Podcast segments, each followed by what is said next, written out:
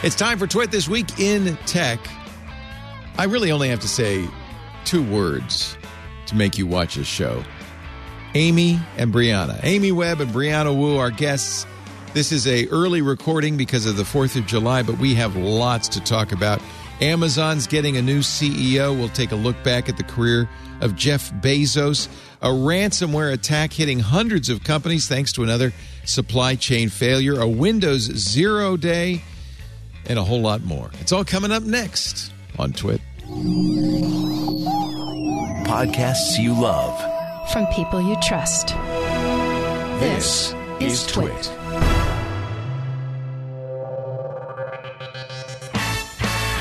This is Twit, This Week in Tech, episode 830, recorded Saturday, July 3rd, 2021. Meet us in Singapore. It's time for Twit This Week in Tech, where we cover the week's tech news. A little bit different today because Sunday is the 4th of July. I looked back. I, you know, Lisa told me a couple of weeks ago, oh, no show on Sunday. I said, what do you mean? She says, the 4th of July. I said, we don't miss a show. What are you talking about? And and I she said, "Oh, we always miss it on the 4th." I said, "What do you mean?" So I looked back. There has only in the 15 years of this show, there's only been one other time the show was on the 4th of July, and we did the show on the 3rd. So I thought, okay, there's a precedent. So we're doing this today on Saturday the 3rd. Let's hope another thing, no big news breaks in the next 24 hours. Uh, and of course, I'm thrilled because we were able to get two wonderful people to share their Saturday evenings with us. First, Brianna Wu. Good to see you from the executive director of the Rebellion PAC, Brianna Wu on Twitter. Hi, Brianna. So happy to be here. Thanks for having me. You look Leo. so good. What did you do? Are you doing Noom? Are you doing anything? I am. Uh, so last year I had reconstructive knee surgery. Uh, they actually drilled six holes through Ow. my patella. I could not walk for three months, and I just put on a ton of weight uh, after that. And uh, you know, I started. I did Noom to start losing it, and as long as I figured it out. It's like just write down what you eat, keep the It's easy. calories lower, Yeah. and I just decided to keep going until uh. I was back to my Yeah. high school weight. Yeah, thank you. High school weight. Wow. Yep. That's pretty impressive. Lisa's done the same thing. She's on Noom. Uh, we're both on Noom. She's done a little Yeah. better than I have, but she's. Do you find it's a little like the lessons? I find the Oh. longer you do the lessons, they get a I little. stopped. I Yeah. stopped because yeah. they're they're cutesy. Yeah. I feel like they're being written for young for young women or something. They're I not, agree. They're not agree. aimed at. Uh, they should have a setting that says, "Leave out the cute. Just give me the facts." Because the information is great. It's a CBT. It's cognitive Mm-hmm. behavioral therapy. They they help you understand why you overeat and how you're overeating and and become aware, mindful of the whole Right. thing. And it's very it works, but it's a little cutesy. I agree. That was very much my experience because it's like even like when you've been doing it three months, the lessons start being like, "And you can do it. We believe in you. Here Yeah, are yeah. lessons." No, I'm doing like, it. It's I'm fine. here. I'm here. I'm doing here. it. I'm, I'm good. here. Tell me about nutrition. No, I stopped doing the lessons. I keep. I just continue to record, and it works. It really is effective. Yeah, it's amazing. Yeah, I'm, you look great. I'm so glad it's working. Thank for you. That's great. You do too, Leo. You didn't have to say that. It's okay. uh, that was that was one of those after the fact. You look great too. Yeah. No. Hmm? That's yeah. That's okay. hey, it's great also to welcome Amy Webb. We love Amy Webb, and she is celebrating tonight. CEO of Future Today Institute at Amy Webb, and she's going on her first vacation. When's the last vacation you went on? First of all, I believe in vacations. So what I'm about to say does not mean that I don't think vacations are important. This is not just, the future. This is not the future we'll be living in. No, no, no. Just between books and family and work, um, I think this is the first vacation where I don't have to give a speech. Or I should say I don't have the privilege of giving a speech Yes. or or meeting with a client. Yes. Um, I think in about ten years. Oh my So- god! Wow. See, I burn Yeah. out. I uh, and and because of COVID, we haven't gone on Yeah. any vacations. Or I mean, we take little like the I, you know I get but pre-COVID I was traveling all over the world, so we would sort of t- you know we didn't really do a true vacation because we were always in a new city or a new Right. country, um, and we just tack on a few days. Um, so this is the first time that I'm like going to be just no work. Uh, you're not bringing any digital equipment with you. You know, I was I was going to bring a Kindle, and I decided I really hate reading on a Kindle. Yeah. So, um, so no, I've got an iPad because I Oh, want right. to. I'm a big uh, Rush and prog rock fan, and uh, there's a concert I decided I wanted to watch at some point on the plane. I know, whatever. Don't don't make fun. oh, I love Rush. In Okay. fact, in fact, I use them as the poster child for why not all Apple spatial audio mixes are good and why Apple's own Oh, yeah, Bluetooth totally. headphones are terrible. Tom Sawyer, which is an amazing song, given there's only three people playing it. you need the beginning. You that beginning. You need you need the yeah, the sound to be right. Totally. and they offer it as a, a spa- as one of their you know poster children for their new spatial mix and it sounds horrible on the AirPod Pro and the AirPod Oh, Pro really? Max but if you get good headphones it sounds fine I- I've got I've got a pair of Bose headphones. there you go and, uh, it'll and sound so better We'll see. Bluetooth I think Did you Bluetooth know- is not good for music to be honest with No, it's not. Did you know? Sidebar. Um, there's a new documentary that uh, Dave Grohl has out on one of the networks, maybe Netflix or maybe Amazon. It's called Cradle to Stage. Have you No. seen this yet?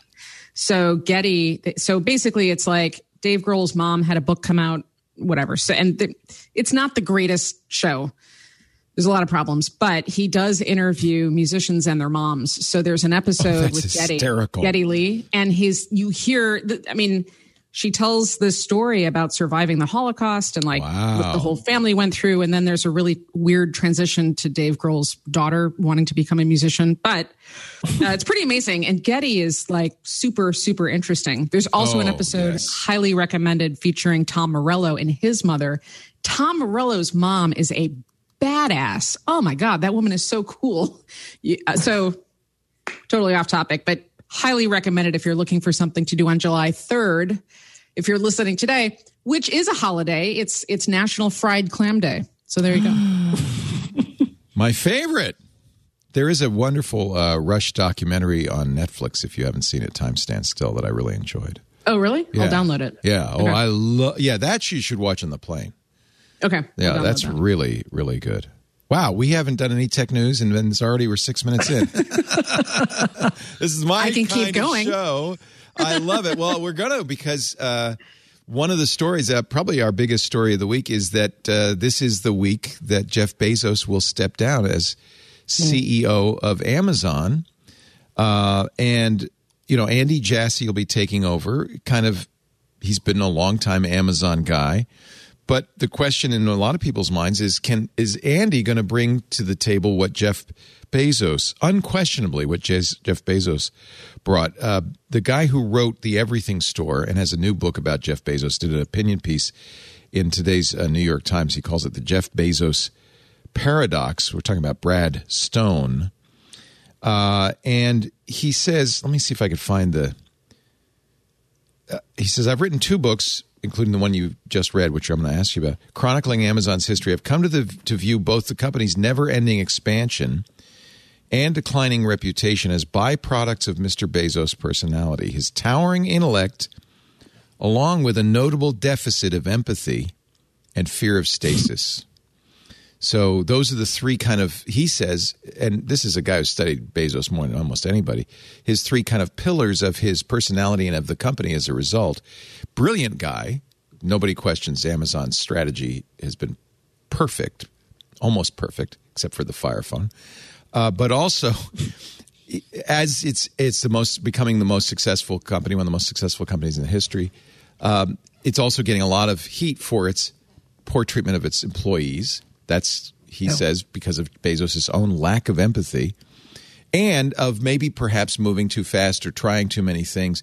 Uh, and and that's Jeff's fear of stasis. He he wants it always day one is his kind of his saying. He never wants it to be the second day of a company. It's always the first day of the company. He says day two is stasis, followed by irrelevance, followed by excruciating, painful decline, followed by death, which seems a little. Ex- that's Jeff talking, not Brad. That's a little extreme. Uh, what do you think? Is that is that? Uh, let me let me start with uh, you, Brianna, and then because Amy's read the book that we have yet to read, which is the new Amazon. Uh, do you think? What do you think of Jeff Bezos as as the head of Amazon? You know, it's so hard because the political part of me is kind of appalled by a lot of the way he treats workers, right? Um, I saw this firsthand running for Congress. The tech part of me is really um, in admiration of the way he keeps pushing uh, the boundaries on what his company can be. Look at uh, Amazon Prime Video. When that came out, I thought that was stupid. I would bet you probably did too. And now, all these years later, it's like, uh, you know, Apple is doing this. All these different things are doing a video service. Look at his plays in the video game industry. Um, every single game Amazon has put out has been a financial disaster. Uh, they've dumped tons of money into it. It's gone nowhere. But that's that refusal to uh, just sit still and and stagnate. I really, really respect that. So I think he's very much a, a man of contradictions, and I think uh, that empathy quote it it really comes through in uh, looking at the history of the company. Yeah. Uh, it's going to be there'll be big shoes to fill, though, right? Yeah. One of the things that's kind of interesting uh, as Jeff Bezos steps away from Amazon Thursday, the company changed its list of corporate values, um, and and, to, and added some things that maybe Jeff Bezos would not have wanted to add. The new leadership principles. This is from an article in Bloomberg by Matt Day a couple of days ago. The new leadership principles strive, these are two new ones, strive to be the Earth's best employer, and success and scale bring broad responsibility. These two new principles require employees to take into account the well being of their coworkers and society beyond the company's walls when making decisions uh, which is, I think, kind of interesting. As Jeff Mm-hmm. Bezos steps down, suddenly they get some empathy. Uh, you so you've read Amazon Unbound, Amy. You were saying it's really good. So I have many, many thoughts. Um, first of all, I've read excerpts of it. it and the excerpts. So Oh, you're a- taking it on vacation with you yeah. to read. So Brad is such a good writer. He really uh, he's phenomenal. His Um, first book, The Everything Store, was real. By the way, Bezos and his wife hated it. His ex-wife hated it. Yeah. In fact, Yeah. Mackenzie famously put a very nasty review on Amazon's site of The Everything Store. But really, the nastiness came down to it was too accurate. Yeah. Brad, listen, Brad's a really good reporter. Yeah. He's a very good character driven. I mean, he's a very, very good writer. I've read excerpts of the book and I couldn't put it down. So I decided to, this is my treat for myself for Yes. vacation. But Good choice. let me say just a couple of things. So, um, so going back to what you said initially and what Brad says in the op-ed, um, you know that Bezos is kind of the the the intersecting vector of intellect, uh, lack of empathy, and, and fear of stasis is, is Bezos. But you know, I think you could say that of many, many, many CEOs. So my, you know, what I do for a living, I'm a futurist, but I'm a management consultant, and my company advises the CEOs and the C suites of enormous corporations all over the world and governments and our elected people. Um, I would say that those three criteria um, also describe lots of CEOs that I work with. Um, and a lot of them fear death. A lot of them feel like they're running out of time. Oh, interesting. that you, you think know, that's a and- trait that makes you a good CEO? You know, I would, I don't know that it's mandatory, um, but I would say that I, I do see this among lots of the executives that we work with. There's also another, but I, what's, what separates Jeff from everybody else, I think is the drive. And he, he has, he invests himself in thinking about the longer term future. And that, that is difficult to do because it takes courage to confront the future, to imagine yourself and your organization in the biggest possible terms in the future. And, you know, the new principles I think are pretty interesting, but for totally different reasons. The word earth is in there. Did you notice that, Leo? It wasn't in previous ones, but they're now talking about the planet. Earth. That's about Right, which- climate change, you think? Or No, I, I think that's about, uh, I think that's an overt um, announcement of global expansion, expansion and Oh. pretty soon intergalactic, maybe not intergalactic, but, Oh. um, but expansion off planet is what I think is happening. And, and one just last quick thing. Well, Jeff, because he he runs Blue Origin, is very much Yeah. about space exploration, right? right and the space economy there's you know so we we fti produces an annual tech trends report and we did in 2021 this year's had it was uh 12 volumes. Anyways in the this is the volume that just deals with technology trends having to do with um, health medical and wearables. Amazon is so doing so much in this space that we had to to write an entire section about all of the different things that Amazon's doing. And my point is, I think what is, I think what makes the company so prof- interesting and Jeff such a profound leader is that they are completely disrupting so many different industries from pharmaceuticals to logistics to you know you name it. Um and i and another way listen some of the the the human rights the the employee complaints you know are are certainly important and should be looked at I think we also need to to acknowledge that humanity is in this period of transmission, uh, transition, and also transmission, but transition. We're we're moving from uh, people doing things to people and machines doing things together, to machines and cognitive systems making decisions and and telling the humans what to do. And pretty soon, the humans won't be in the loop anymore. Um, and collaborative robots will will do a lot of that manual work for us. So And we may look back and say Amazon started that all with uh, Alexa. I mean, that's certainly part of it. Yeah. Uh, but the but the other piece of this is all of the warehouse technology. You know, Amazon's Is it AWS. highly automated, the warehouses? oh yeah, yes, but in um, so yes, but what is automated? It's the decisions that otherwise would have been made by people. The humans Uh, are just to pick when labor. The humans are the robots. They're the That's right. robots. That's right. Wow, that's a Yeah. weird uh, flip flop. By the way, I have all thir- Oh. 300 volumes of this. I highly recommend the digital download, which is free to everybody uh, at the Future Today Institute website because I can barely lift this. I asked Yeah, it's pretty big. I asked Ant to run and get it, and he kind of hands it to me with his pinky.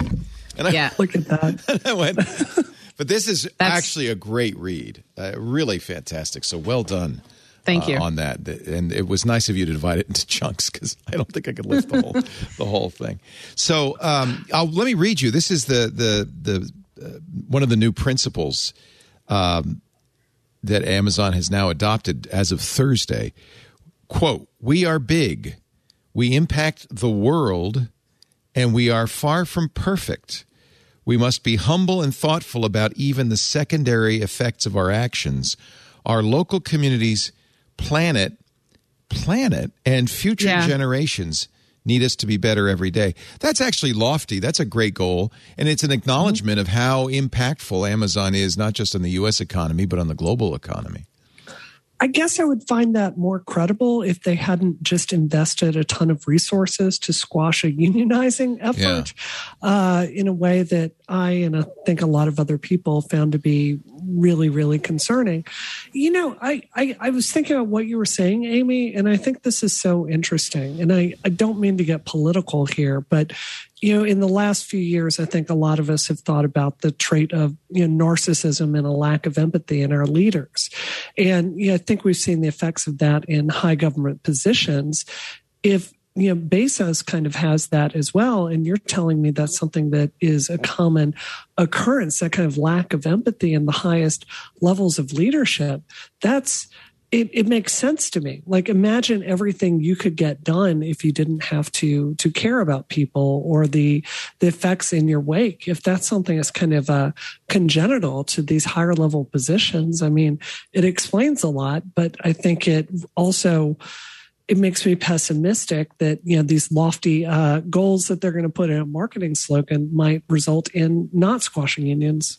Is it, Amy, Well, the case that yeah. uh, companies' founders tend to be more like that, and that at some point in the uh, natural evolution of a business, the founders are replaced by people who are a little bit, I don't know, more sedate? So I uh, just back on what Brianna said. So I would say narcissism and lack of empathy are adjacently or orthogonally related, maybe, but not necessarily the same thing. Um, you know, if you stop and think about and sort of reverse engineer what it takes to build a company like Amazon or Tesla or you know Apple, pick any any company you want that's you know Facebook. Um, you know, you you have to be willing to make great sacrifices. uh, whether that's in your family or the relationships that, that you might have. And, and if you reverse engineer, what would it take to make that kind of a sacrifice, right? You, you would have to feel a little less than mm-hmm. other people.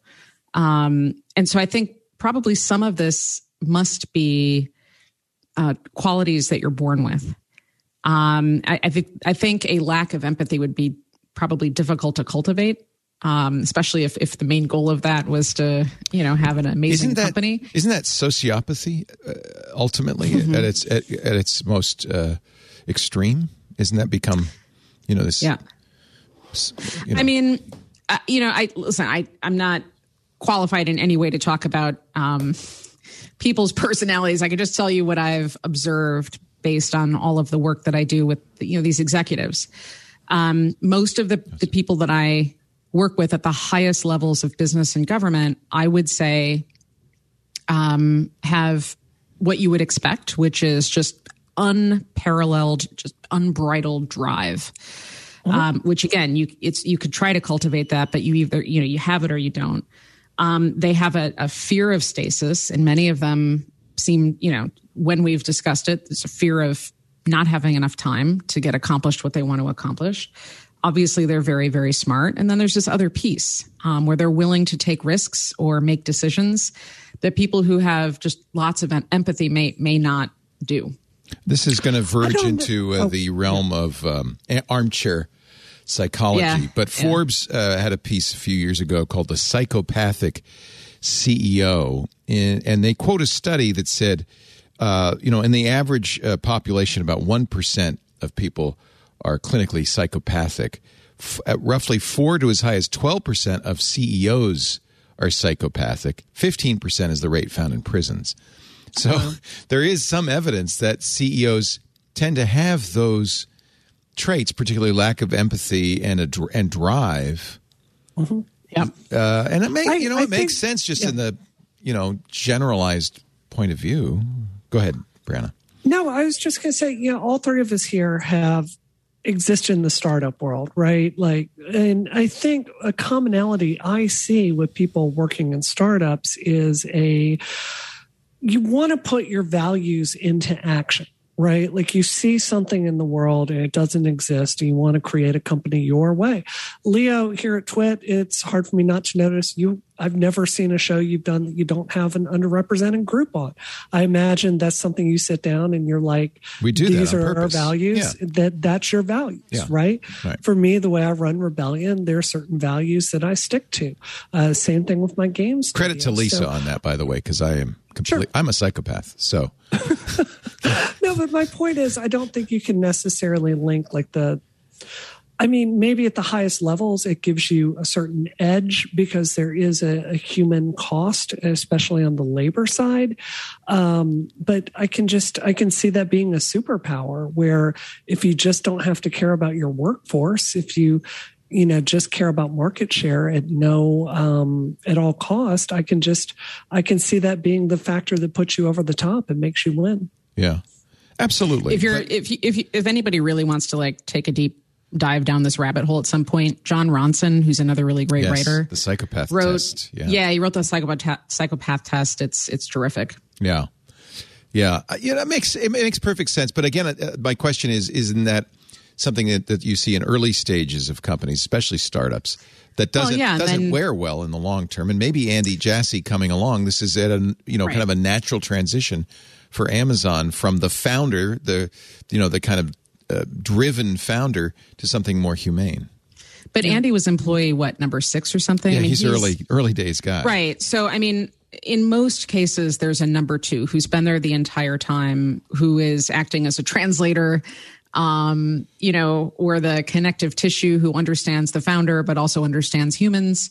Um, you know, I think we see that at, at lots and lots of companies. Uh, f- again, from like Tesla to you know Sheryl Sandberg at Facebook. I, I mean, I, I think I think we see that behind every incredibly successful CEO is like an incredibly perceptive, you know, is a person who knows how to connect that CEO and their vision to the rest of the company. Jassy, yeah. who will be the CEO on Monday, there's a piece about him uh, in uh, the Wall Street Journal in which they say he is people work, work closely with him describe him as soft spoken and approachable. Some say he's more even keeled with employees than uh, Mr. Bezos. Um, he's detailed focused, which psychopaths, or I'm sorry, CEOs, typical startup CEOs are often not so detailed focused. Um, in fact, that's one of the th- complaints that Brad Stone mentions uh, in his op-ed piece is that Bezos is always looking at the next thing, and so as a result, the last thing kind of loses focus. It doesn't matter anymore. Doesn't matter right? anymore. And which he says this is why maybe the Amazon store has become riddled with fraud, fraudulent reviews, fraudulent sellers because it's not. But I would high- argue that that's, but that's not, you know, there, there's, this is the problem. There's the chief executive officer, which is what CEO stands for. And then there's the visionary person who's both the leader and the, the founder and the lead idea generator. Um, you know, sometimes if you, you, you don't have both skills and at some point when you go beyond that vision, then you need, you know, you need to have that chief executive in there. And the chief executive is a management, an executive manager. Yeah, we look at Apple, who was replaced Steve Jobs, who was kind of the Tim. quintessential psychopath. Yeah. with Tim Cook, who was the quintessential right. operations guy. That's right. So I think maybe for anybody who's listening, um, the the insight and the takeaway here is, you know, if you're an entrepreneur, or if you're somebody who's a founder, you know, there's probably lessons to learn from both both groups of people, from the psychopaths and from the operators. Yeah, you need both. Yeah. Yeah. And, and Jobs was smart enough, and it looks like uh, Jeff was smart enough to have a number two or somebody around to Cultivate that person and cultivate that person, knowing that he's going to need an operations guy now right. and someday perhaps to run it. Wh- what is your experience, Amy, with uh, the boards? Because Jeff Bezos will continue as chairman of the board. Yeah. How much operational influ- influence will he have?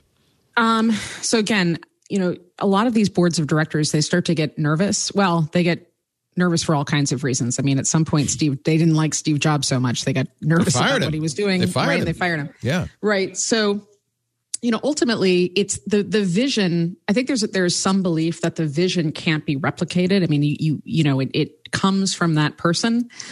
Um, and when that person leaves, some of that vision goes away. You, you know, you you need the vision and that's that's hard to replicate um, finding an an extraordinary ceo who is a an operator who's a manager who can be who can work with that um, visionary and eventually take over for them you know there are many many more talented ceos than there are true visionaries um, so i think boards you know my my hunch is bezos isn't going anywhere um, he's just he's just not doing the day Well, he is going to space. management he's going yeah Which, by the way, if he were CEO and I were the board member, I would have said, "Uh, under no circumstances are you allowed to strap a giant explosive to your Yeah. ass and fire yourself into space. That's just not going to happen. Is Branson still the CEO of uh, Virgin? Oh, that's interesting. I doubt he is hands on day to day. okay. Yeah, so that's the funny thing. Bezos announced he's going into space. Uh, what is it, the twenty second? And so Branson says, "I'm going into space the 11th. that is, by the way, another quintessential hallmark of these high end CEOs Yeah. is their competitiveness. Yeah. Yeah. I mean, who the hell cares who's the first to go into space or who has very famously the tallest yacht? Uh, Larry Ellison built a yacht with his mast just a little bit taller than the number two guy. In fact, so much taller that he couldn't get it under the Bay Bridge anymore. but he wanted the tallest yacht. Yeah. That's just dumb. Absolutely. You know, No, I just wanted Oh, to sorry. say, Go ahead, like, uh, no, thanks. Uh, I just wanted to say we had this discussion a lot when you know Steve Jobs sadly passed away, and um, you know, obviously Tim Cook took over, and there were a lot of naysayers saying, you know, this is the end of Apple. Tim Cook obviously had much more of a, a background in logistics, and there were people asking if he was going to have the vision to keep the company uh, going. Apple did several things. Uh, they instituted Apple University to kind of codify the lessons that they had learned under the Steve Jobs era to kind of facilitate that kind of visionary leadership. And what I hear from a lot of my engineer friends that work at Apple is it actually improved in the post job uh, years because this kind of uh, tolerance for a-holes. It was just a lot. I hope I could say that, Leo. Uh, but it was just, it was not as, As far as I'm tolerated on concerned, these teams. Great. it's the perfect word. you know, um, I, I think in a lot of ways, Apple ended up getting bigger and uh, better. And I think uh, Amazon, more than Apple, is less dependent on you know product hits and more on a supply chain, like going into further and further markets. So I think that is a more I don't want to diminish this, but it's a more fungible skill. It's less dependent on like a Steve Jobs type, I think. I, I would disagree on that because I Amazon isn't a product based company, whereas Apple is very much tied. Apple is its products. Amazon is very much not its traditional products. Amazon is a enormous. I mean, Amazon is the invisible infrastructure now powering enormous parts of everyday life um, that that range from you know huge parts of our economy to uh, to logistics to you know web hosting to literally to pharmaceuticals and medicine and and you know I could go on and on. So I'm I don't know. I would be curious to know what's actually going on over there. Um, I mean, it's hard not to also look at the changeover at Amazon um, in the same, you know, while also looking at some personal decisions that Bezos made, um, kind of sort of around the same time. Uh, so you know, uh, we we have these enormous tech. you think he's having a in the United midlife States. crisis? Is that what you're saying? Um, you know, I didn't say that, Leo. You said that just now, but uh, It might be. He started lifting weights. you know what happens when when boys have their midlife crises? Yeah. They they buy the fast car and they try to drive it real fast, and Jeff is driving real fast you're to space. when you're the richest man in the world, your your fast car could be pretty fast. It could be really fast. It can, you know, be be uh, suborbital. Um, so so yeah, but there, there's another piece of this, which is the the world is quickly being divvied up uh, by China, um, and you know China is also making huge advancements in some of these same areas, and you know China under Xi Jinping uh, is in the process of a infrastructure land grab. Um, and and literally just a couple of days ago, when when uh, the CCP had its hundred year parade in Beijing, you know, Xi showed up in a Mao era style um, suit, like a Oh, gray suit. So he's making it. Yeah, I Oh, mean, he's very really very. He's the fifth leader, I think, since since Mao, and he is very clearly saying that you know they're going to be more like wolves than sheep and aggressively pursuing CCP um, ideas, which makes sense. I mean, he he sees like a very short window of time, so they're pushing pretty aggressively. Uh, you know, so I don't know. We'll have to see what shakes out with our companies. I did I did not see that. Here's a picture of uh, the hundredth anniversary with President Xi in a mouse suit. Mm-hmm. Uh, which is not w- widely worn anymore in China, but it is very important uh, iconography f- for the Chinese people. I've Yeah. when I was in uh, Beijing some years ago, I went to Mao's tomb, and there's long hours and hours long lines Mm-hmm. of people from all over the country coming to see Mao's body in that suit. Mm-hmm. And uh, so I think he, despite the fact that he did some horrible things in China, killed millions of his citizens, uh, but uh, he's still revered, I think, by some. And it's certainly significant that Xi was wearing that suit. I had not. Oh, yeah. And that's like- that. Totally. And there's so there's a rise in nationalism. People are very excited about Chinese companies in China and Alibaba, you know, um, is is one of those companies. And it isn't we do a ton of work overseas in Scandinavia and Western Europe and you know all, all over. Um, you know, and Alibaba is is pushing hard into some of these markets. So again, I look at the new values statement from Amazon and I'm seeing this a little bit less as a like an, a sustainability goal and more like we're going to be more globally dominant, um, you know, outside of, of the US, for example. So, Wow. So do you think that's why he wore that suit? To, is that of national pride? I mean, not because of just Jeff Bezos and, and uh, Amazon, but yes, he's, uh, it's very public. I mean, they, they are very, very intent. Uh, Xi is very intent on, yeah. yeah, You normally see him in a Western suit and tie. yeah. Uh, no, I mean, that's a huge red flag, Very literally. interesting. yeah, yeah, bright red. Um, so I don't know if Jassy will be a leader in the mold of uh, Jeff Bezos, if he will be a caretaker more in the mold of a Tim Cook. Uh, well, but it starts uh, it starts on Monday. One of the things Amazon has uh, done, maybe maybe it's uh, Jeff Bezos's last act, has asked to have the brand new chair of the FTC, Lina Khan, recuse herself uh, over any antitrust actions against Amazon because she's clearly biased, says Amazon's attorney. She's written many papers saying the big tech companies ought to be broken up, uh, uh, both as a professor and as an attorney. Um, I think it's a reasonable thing for Amazon to try. I don't know if a judge will will back it up. It's kind of an interesting way to fight this antitrust uh, furor. I saw this, Leo, and I thought of every single Twitter appearance I've had, like criticizing all these different big companies and realizing, well, there goes my dream of uh, operating, being uh, at the FTC. Um, it sounds like it sounds like a, a like you said, a ploy. It's a hail mary, right? Yeah, I don't know how credible it is. It's it's it seems like working the refs, right? Yeah, like you got to yell at the referees and you know hope that it helps more of the calls go your way, and they've shown that it works. So. um she was asked by uh, Mike yeah. Lee uh, during her confirmation if she mm-hmm. should recuse herself. Well, uh, so the so on the Republican side anyway, there might be some sentiment that you know she shouldn't. I just I feel like you know you can't know a lot about these things and not have opinions about things. And I think the the better question is can you be fair? And you know everything I've seen, uh, this does seem that the Biden uh, administration in general is going to be a lot tougher on antitrust and anti-competitive action, which I fully support. And I think she's going to be in that vein. But I think she'll. I don't think she's going to be underhanded. You know, I think she'll be. Fine. I hate them, and I'm going to get them. Right. uh, yeah. Although you could look at uh, the EU uh, commissioner, uh, Vestager, and she clearly hates big American tech companies.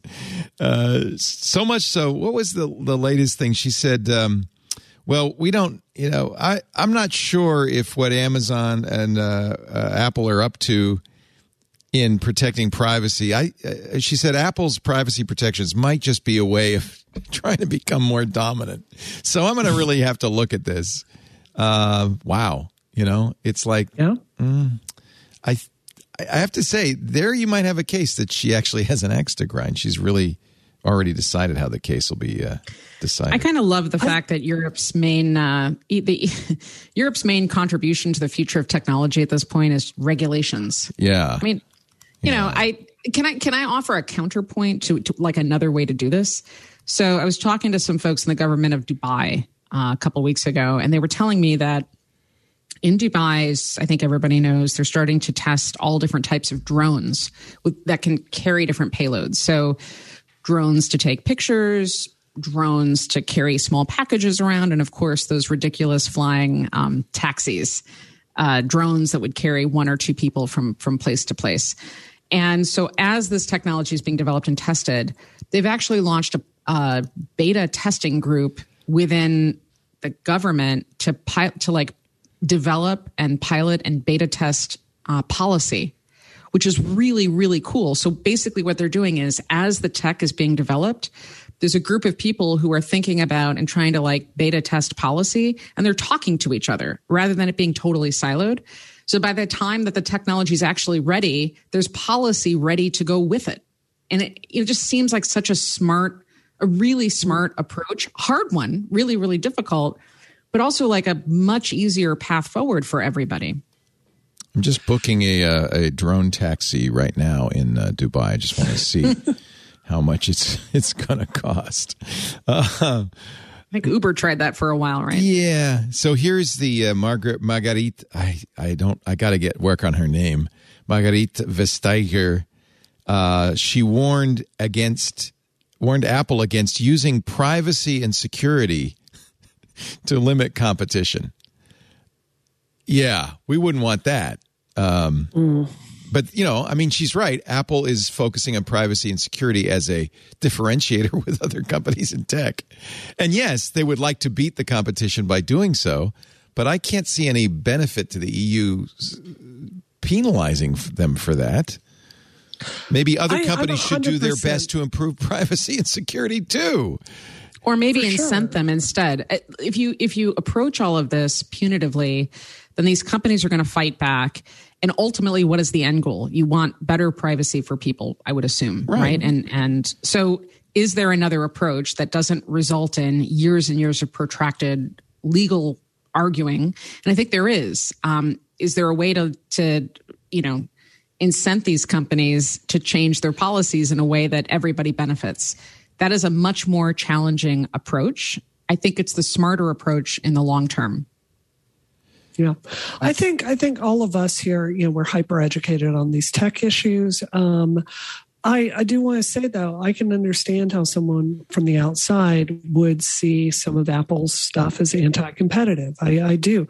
Um, I just bought a very, very top of the line Windows laptop this week. It kills me that I cannot get my iMessages on that. Yes. Now, all of us here all of us understand you know, the encryption and if they open that up to things like windows it's just drastically less private. It makes the entire ecosystem weaker.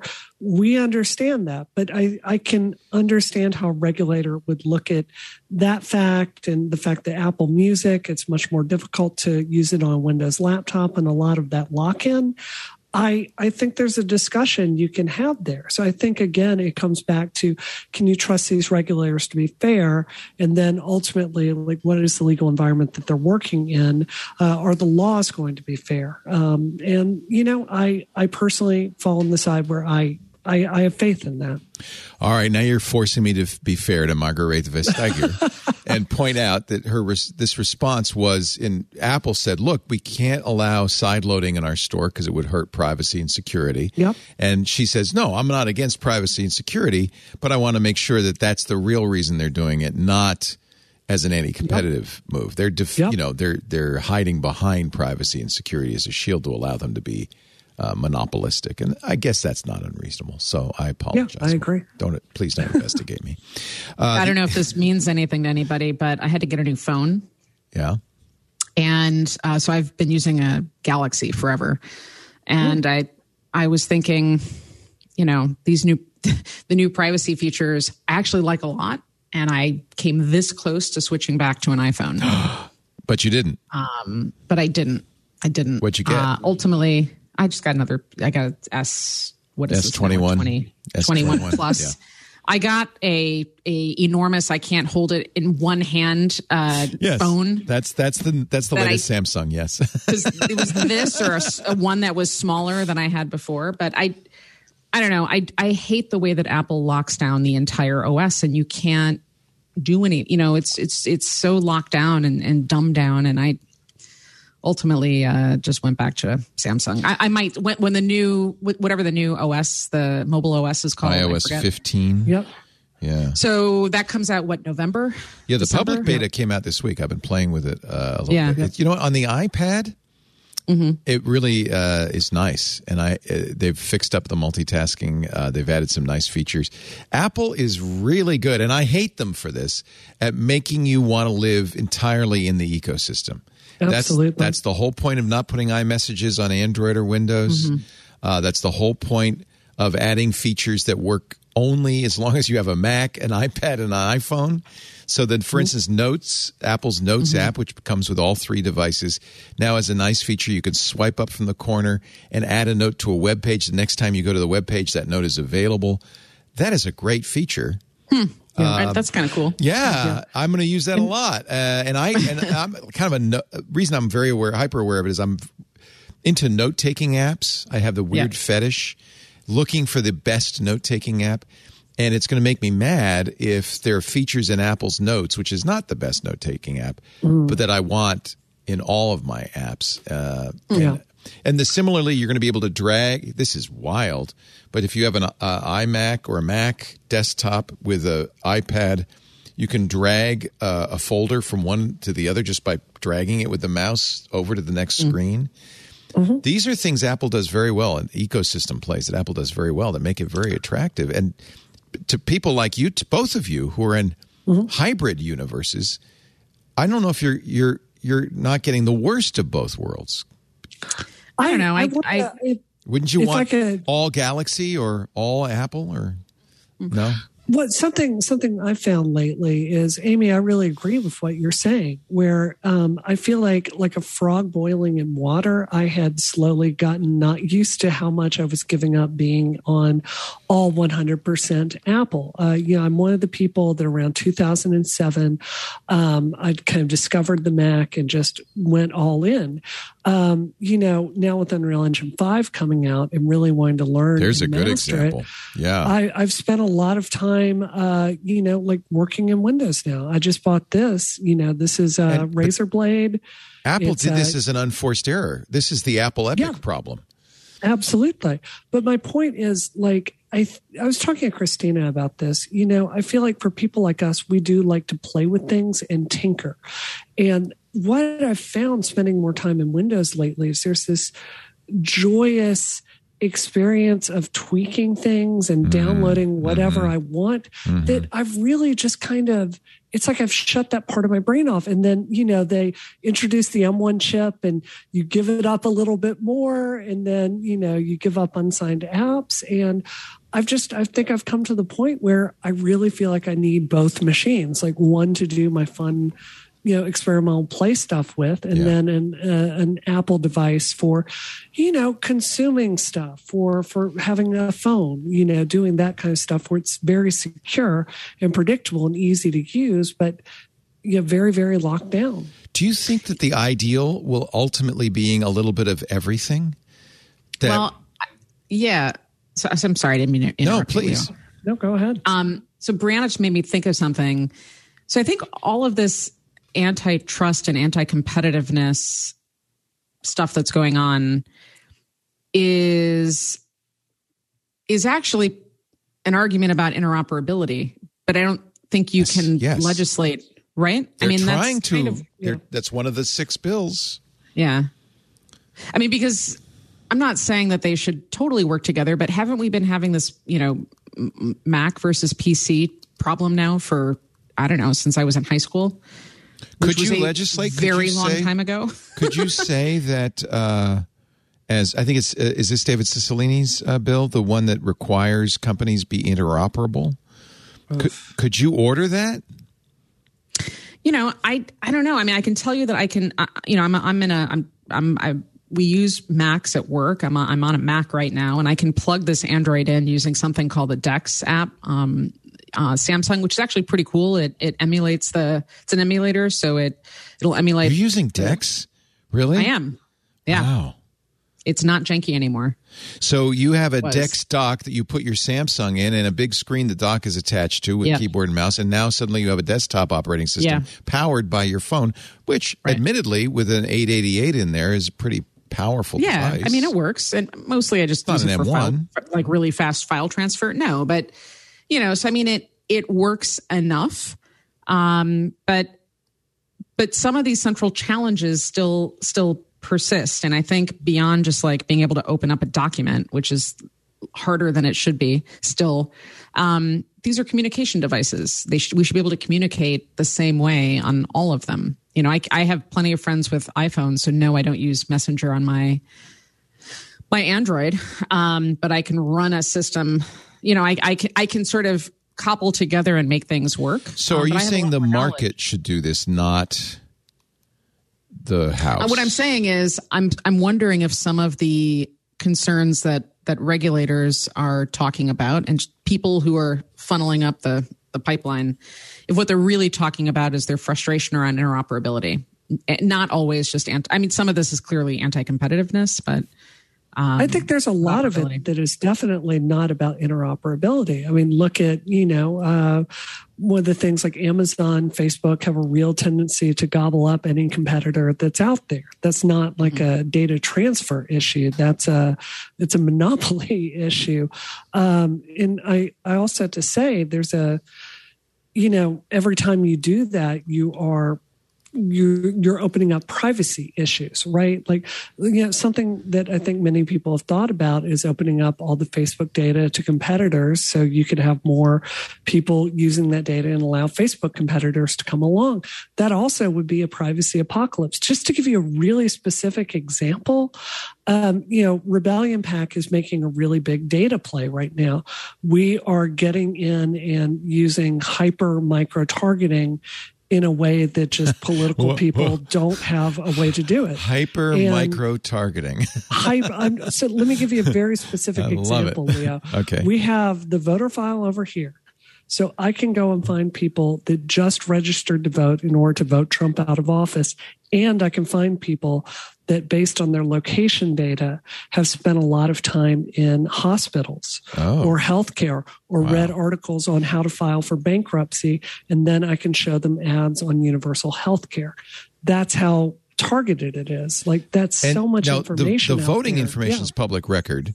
How do you no, get that? you have to pay a ton for that. Oh my God, do you? but it's but it is public record, right? I mean, It's, you- it's a public record, but getting access to the somebody has database. Yeah, somebody has very co- expensive. somebody has to go to the Yeah. courthouse and get it and Correct. collate it and put it online. So that's and the Democratic. Party and Republican parties have virtual monopolies Yeah. on that. But what about the medical information? Where are you getting that from? Is that You get Facebook? it from third party data brokers. You know, they get all these uh, different information Would you do this? together. Would you feel uh, okay doing that?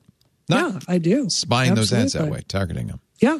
I mean, I'm trying to show people information is relevant to their voting interests. Um, my point is. so you understand know, that people yeah. are this is really interesting because a lot of the people that you're trying to reach a lot of these voters are also very concerned about privacy Absolutely. and they're being hyper micro targeted um, that's interesting It's, I understand the not gonna tell you value of it. A, I understand a- the value yeah, of it. It's Yeah. it is a it is a gut check situation, Leo. But at the same time, you know, I think the side I happen to be on is losing in a lot of ways, yeah. and I think we have to fight with the same tools the other people are. right and of course uh, businesses too using the same tools with the same kind of rationale behind it Absolutely. This is why it's such a uh, difficult and nuanced conversation because we talk if you talk about privacy abstractly everybody's for it. You know everybody loves the idea that apple's giving you the choice whether you should be tracked or not in the when you install an app. But there is another side of that equation which is would do you think would it be better brianna if all if all hyper micro targeting were eliminated then you're all on a le- level playing field would you prefer that I don't know if you could do it. I mean, can you legally stop someone from crossing one database with another database? That's actually, to me, of all the it? big tech regulation, I think the best one to focus on is not security, privacy, but is to focus on uh, data, control of your Yeah. data. Yeah. That to me seems like an area maybe we could do something about. Yeah. I think there are a lot of critiques of Andrew Yang, but I've never seen a politician talking about owning your own data and being able to monetize it because I can promise you other people are. Um, you Ya- know, Yang is actually interested does- in that. Yeah. He's very, very much so. Yeah. Uh, the FTC did vote uh, this week to uh, expand their enforcement powers, three to two, along party lines, to repeal a statement policy policy statement from uh, 2015 that said they couldn't challenge unfair. Now, I don't know why in 2015 they agreed to this that they couldn't challenge unfair methods of competition if they don't violate existing antitrust laws. So I guess the commission said, look, there's got to be a law against it before we can investigate it or challenge it, I guess. Um, Lina Khan, this is one of her first actions as chair of the FTC, said the, the 2015 uh, statement doubled down on the agency's longstanding failure to investigate and pursue unfair methods of competition.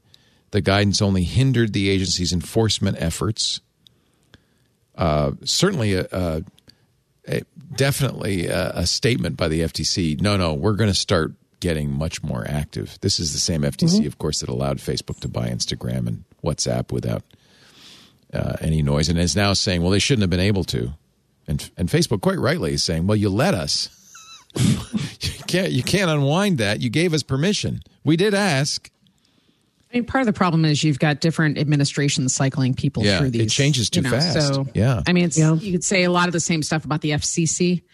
Um, you know, the, the in the United States, our elected officials have the ability to to appoint people the heads of these agencies, and these agencies have some, you know, amount I should point out and- this was an Obama era guidance, however. Mm-hmm. So I don't know. I, I don't know. FTC did have a successful action this week against Broadcom. They had accused Broadcom of monopolizing the market for semiconductor components. Um, there is a consent decree, and uh, Qualcomm has, without admitting guilt, of course, uh, uh, agreed to a settlement. So they they had been charges were filed, or at least the FTC had voted to file charges, and now Broadband said, uh, Broadcom said, "Okay, let's uh, let's work this out." They settled in October with the uh, European Commission. What was Broadcom doing? This is is this five G? Is it uh, wireless? Yeah, it sounded like they were buying up all the components to basically, Oh. you know, produce their their their modem technology. Yeah. FTC said in a release Broadcom is one of the few significant suppliers of five related types of chips. They made long term agreements with at least 10 OEMs that make set top boxes and broadband devices, preventing those OEMs from buying chips from anybody else. You can't do that. Yeah, And they got caught. And uh, so they're not going to be allowed to, to do that any further. Broadcom used to be an American company, but I think it is no longer American. I f- feel like I remember that they were bought by a Chinese company. Let me just. well, I think this kind of access to uh, chips, it's just gonna it's gonna get to be more and more of a problem. And I think you can expect these monopsonies that you know companies like Apple create. I think you can expect it to be under further and further scrutiny moving forward. I mean, the reason. You know, Leo, you know I love to collect old cars, and every single one of my uh, collectible cars is worth a ton of money right now because the used market is so hot because you can't buy new char- cars with the chip shortage. So, um, you know, I think more equal access to the to the things you use to to build high technology. I think very correctly that should be under more scrutiny. I apologize. Broadcom, which was a U.S. company, was bought by a Singaporean company called Avago. So they are owned by Singa- a Singaporean company at this point. Um, I would pause at this moment for a commercial, but we don't have any because it's the 4th of July and nobody uh, tried to sell this show. so, good news. You guys got to sit here and take it. No break. but I guess I could say uh, this episode of Twit is brought to you by listeners like you, members of Club Twit, who are helping us survive uh, a bit of a downturn in the economy over the last year. Club Twit is a way that you can show your support for everything we do. Uh, $7 a month uh, gets you uh, not only ad free versions of all of our shows. In effect, this is the Club Twit version of the show. You're getting a, a listen to what it would be like without any ads. Uh, audio and video of all of our shows. You also get uh, a Twit Plus feed, which has some good stuff from before and after the shows, special episodes of things. Uh, we have a Linux show we're doing uh, on Club Twit Plus feed, so forth. And then finally, you get access to our members only Discord, which is a lovely place to hang out. If you uh, if you haven't tried Discord, this is a great way to get to know it. If you're already a, a user of Discord, you'll love uh, adding Club Twit to uh, your Discord channels. We have uh, discussion sections uh, for all of the sh- all of the shows, uh, plus uh, conversations about every topic under the sun, loved by geeks: books, data science, gaming, hacking, uh, sci-fi, travel and we even uh, that's where I play my Valheim uh, in, in the club. Uh, it's a lot of fun. If you want to know more about Club Twit, twit.tv slash club twit. We really thank you for uh, all the Club Twit members for your support uh, for everything we're doing. Hey, Leo, will there be on Discord for Club Twit? Will there be a foundation channel? Oh, are you excited? Ooh. What is this? Am I excited? Have I been waiting my entire life to see my favorite book ever written uh, finally made into something watchable? Apple Yes. TV's doing it, so uh, they'll be I really putting a lot of money into it. Um, The, the trailers look pretty amazing. It's Yeah. it's coming. We now know September 24th will be the debut. Yeah. Now I'll say the trailer that I saw had a little bit less emphasis on Seldon than. I think, It- yeah, you're a you're a Hari Seldon. Is I'm that not- how you got the inspiration to be a futurist? Well, I'm alive as far as I know. Unlike Harry, uh, but, But, he uh, was that was that was uh, that's a big part of the whole uh, novel is Yeah. the the Hari Seldon was a, able to kind of predict through scientific means, not clear, not, not clairvoyance. Science and psychological means. Yeah, what do they call them? Psychohistorians, I think. Yeah. Yeah. It was the 60s, you know, or the 40s. That- well, I, okay, so this is my qualm about the whole thing. First of all, have you reread the novels lately? No, I have not. I haven't either, and I'm a little afeared of doing so. Uh, a lot of the science fiction that I loved as a kid, when I reread Yeah. it, does not age well. Heinlein's No. stuff, for instance. I love Heinlein. I Oh love him God. too, but Yeah, it yeah. doesn't age well. And I'm afraid Yeah. the foundation. I don't know if it's going to age well. Then the other qualm I have is this is way glitzier than I think it should be. We're, um, the, I mean, it just it. Well, I mean, it spans a thousand years, so it- there's that. I feel like it shouldn't. It shouldn't look like Star Wars, if you know what I, I mean. I don't think it looks like Star Wars. I think it looks more a little bit more like the Dune. I mean, if anything, It's it looks a little bit more Dooney to me. Yeah. Yeah. Well, that's yeah. also a concern. Except for that part that you're showing right now, which does to a look little exactly like Warsy. stormtroopers, uh, but okay. Lee uh, Pace was a good casting choice. I don't know. Whatever. Let's not. dog Are you excited? pretty- Are you let's, like, excited? let's let my dream live for a while. The dream will live. You know what? We'll have we'll have you all back on on the 25th, and you can uh, I love it. let us know. I do love him. He is wonderful. Is he Hari Seldon? Who is he? Is he going to be? Who? Lee Pace? Yeah, No, he's not. Jared Harris. wanna That's who I was anything. thinking of. I like Jared Harris. Uh, I feel like Heinlein is my feminist guilty pleasure. Yeah, it I should love be. it so much. It's the most sexist It's books so- ever written. It's so sexist. All the He women's are all the women are buxom and beautiful. Right, and, and- it's so belittling. But he also says so much about human nature that is profound and interesting and fascinating. And he's a libertarian. Like what I love about Heinlein is he's putting out ideas out there that I don't agree with, but he's truly challenging your mind and making you go, "Why don't I agree with it?" Because he's putting Good. such a, a good argument forward. That's what I try I to do with Ayn him. Rand as well. Is when I, Yeah. when I love her writing, and I have to admit I love her books.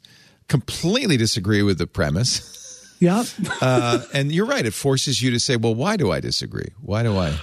Why do I?" I have to tell you, I was writing with Frank, and we were listening to a book called Sixth, Sixth Column, which has more anti-Asian slurs than Oh, you jeez. could possibly imagine. Oh, jeez. It's almost like it, it was. It was so painful, and it's such that's a the good high, novel that's at the Heinlein as same well, time. right? Yeah. Yeah, that's Heinlein. Ah, okay, Foundation. No, we're excited. We're excited. Good. It's gonna I'm be good. We got Dune coming out finally. Yeah, but maybe Dune should have been a miniseries, not a movie. Dune is impossible to Impossible. make into a movie. So not in we two will hours. see. Yeah. Sorry. We will see. It's, this is they're like doing it in two parts. Yeah, no, Eh, no. Sorry. This is the opportunity. This is what the opportunity is now. Is you could take novels Yeah. like Foundation and spread them out over many, many them. more hours, Yeah. so you get more of the f- flavor of it. And I feel like any attempt, and there have been what two now to make Dune into a movie. This Oh, will be no, the I think third. there's been more than that. More than that. Yeah. Uh, it's Yeah. doomed just because it's too short. it was it, the source material is weird to start with. I mean, the whole you know. it's like- yeah, it always ends up. Dune ends up being campy. You can't help it. yeah. Yeah. Can we just like take a second and admit Apple TV content has been way better than it has any business being? Like uh, Lisey's story is out right now. That's an adaptation of a Stephen King novel. That is excellent. Is it? Morning Show is excellent. I Oh, didn't think Morning been- Show was excellent. I No. I- I have felt that it's less than it should have been. Ted Lasso's pretty good. Yep. I haven't watched Lisey's story, so I'll have to watch that. Um, Mosquito Coast. Have you seen that? No. None of these really draw me. That's the problem. I'm not a Justin fair Theroux fan. C was terrible. Um, I Oh, actually, that was horrible. I'm told Physical is good. It, this this Yep. is a brand new show. Have you watched that? I haven't seen it yet. I'm downloaded it. saving it with uh, Frank to watch it. Okay. Although the the the elevator pitch is horrible, Uh, Sheila Rubin is a quietly tormented housewife in 80s San Diego who discovers aerobics, which changes her life. Okay, sorry. I don't know. That is not a great pitch. Is is aerobics changing her life? Is it gonna? I don't know. We'll find out. It is time for '80s shows, though. See this? We had the '70s. You know, Glow had was better than I think any of us Glow was thought it was going to be. Glow was you great. know, terrific. So But- we'll give it the '80s chance. yeah, was Glow was '80s, wasn't it? Yeah. Yeah. Le- Le- Leo, I wonder what is since, since we're talking about everything. What what like what's the one untold story from tech from the world of tech that you think deserves to be made into a movie or a show? I was just thinking this the other day that I that it really should be. What? So there are a number of really good books, and actually, Brianna, you know these books, I'm sure about. Or it doesn't have to be a book. It could just be like something. Well, it's got to start with some source material, right? Yeah. Um, so there have been a number of good books about game development. Yeah. Uh, there, what is the book about id? That would be a great movie. Masters of Doom. Masters of Doom. Yep. Or just, Yeah, or Brenda like, what about, Like she's a great good- untold story from tech, A like great something crazy that happened at. CES in the earlier days. you know what I mean? Like, what's like something that? No, we can't tell changed it? those stories because uh, people are still alive. we have to wait until some people are no longer with us before those stories can be told. Um, I Don't you think G four G four could be a really interesting story? I've I've heard some of the drama there. Yeah. You don't think? I, I, well, I don't know. I'm too close to it to really. Uh, Yeah, yeah. But but I do think um, the uh, hidden life of Bill Gates. I think we're starting to learn might be kind of an intriguing uh, mi- mini series. He certainly had a lot more going on than we really realize. Um, don't you think? There's a and there's also a redemption arc which you have to have right to make a good story where evil guy uh, turns into a nice guy thanks to the life experiences. And then turns Uh, Have you back into the evil anything guy, he's been in- and then Yeah, turns back into the evil Yeah. guy, and then maybe uh, maybe there'll be redemption down the road. What was the name of that movie that was great? The Pirates. Pirate, oh, Pirates of Silicon Valley Pirates was the Silicon only Valley. good Valley. movie That ever great. made about Yeah, yeah. Uh, fa- factual movie ever made. I think Silicon Valley, the TV show, was a good uh, non. Somebody's talking to me. Is it my phone? Whose phone is answering the, answering the call? um, how about Elon Musk? There's a story. His Is life there, story. though? Is there? I Is don't know. he like? Is he really that compelling? Well, he's.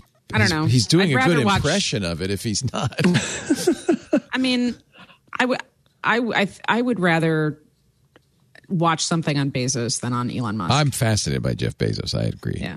And I think he's the I- real deal. I don't know. Elon, I think, is the real deal because what he's done with both SpaceX and Tesla is truly remarkable. yeah, but he also didn't. He also acquired those companies. Yeah, but- he acquired and built them. Yeah. Bezos did not do From that scratch. He, he Yeah. started from scratch Yeah. and built this juggernaut. Yeah. So I I, think th- I think there is a truly great story about women in tech to be told, like in in in this kind of form. You can make an amazing TV show about it because you know we're not a monolith, right? You've got some startup people, you've got some people that are more on the activist side, you've got some people that leave their careers due to atrocities, you have some people that become the villain and you know enable the system that hurts a lot of people because it's convenient for their career. I think there is an amazing TV sor- series to be made about that. if I were a producer, I'm going to tie all of these threads together. I would run, not walk, to buy the rights to Wally Funk. Do you know? Who, do you know who Wally Funk is? No, Okay.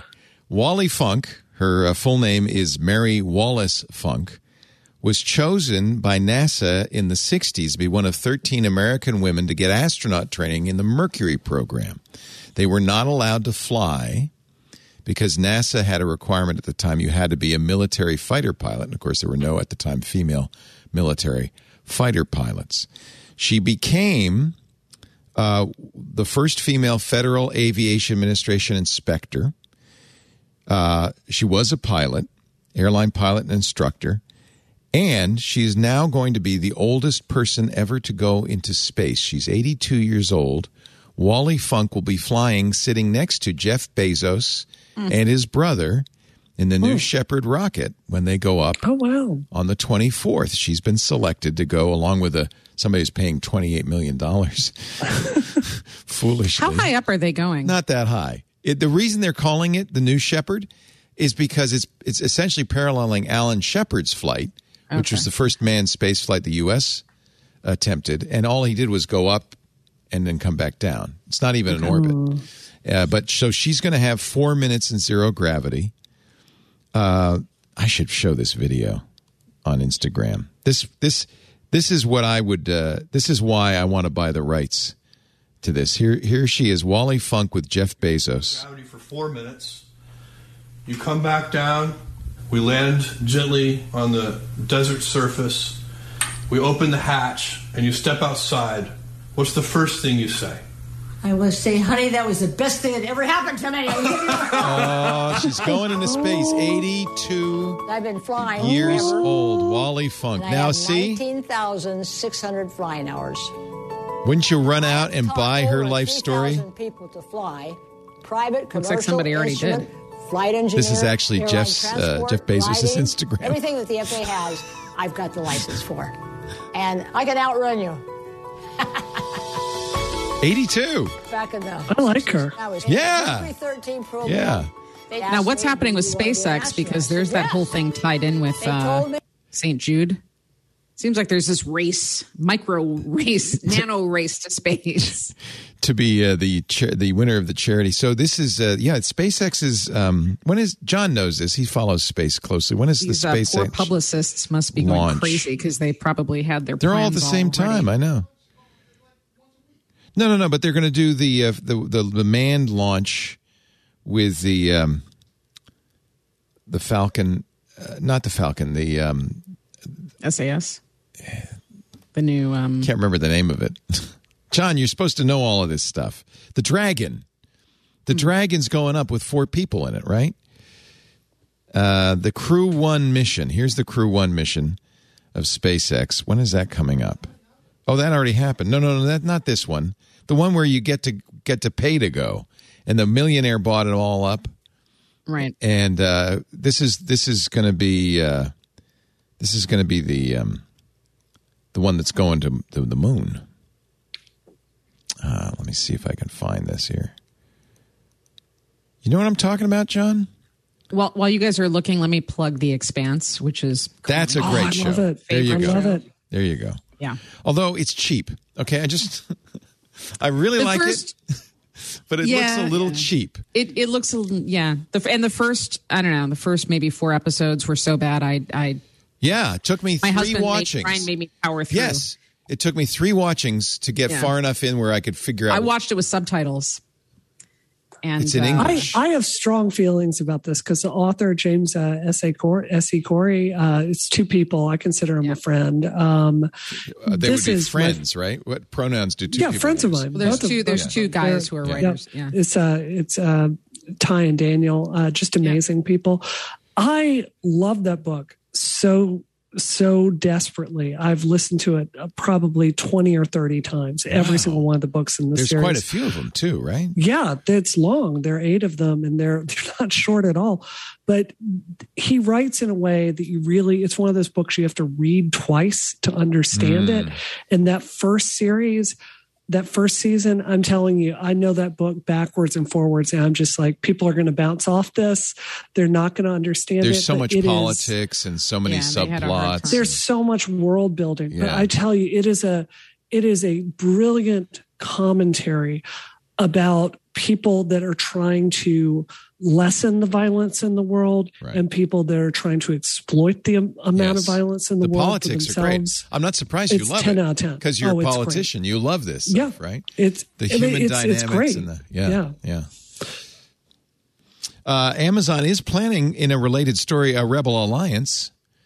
Uh, they What?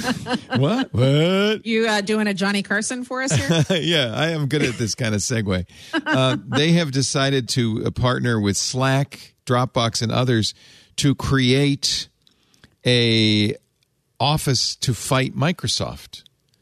They, the Rebel Alliance, they're calling it.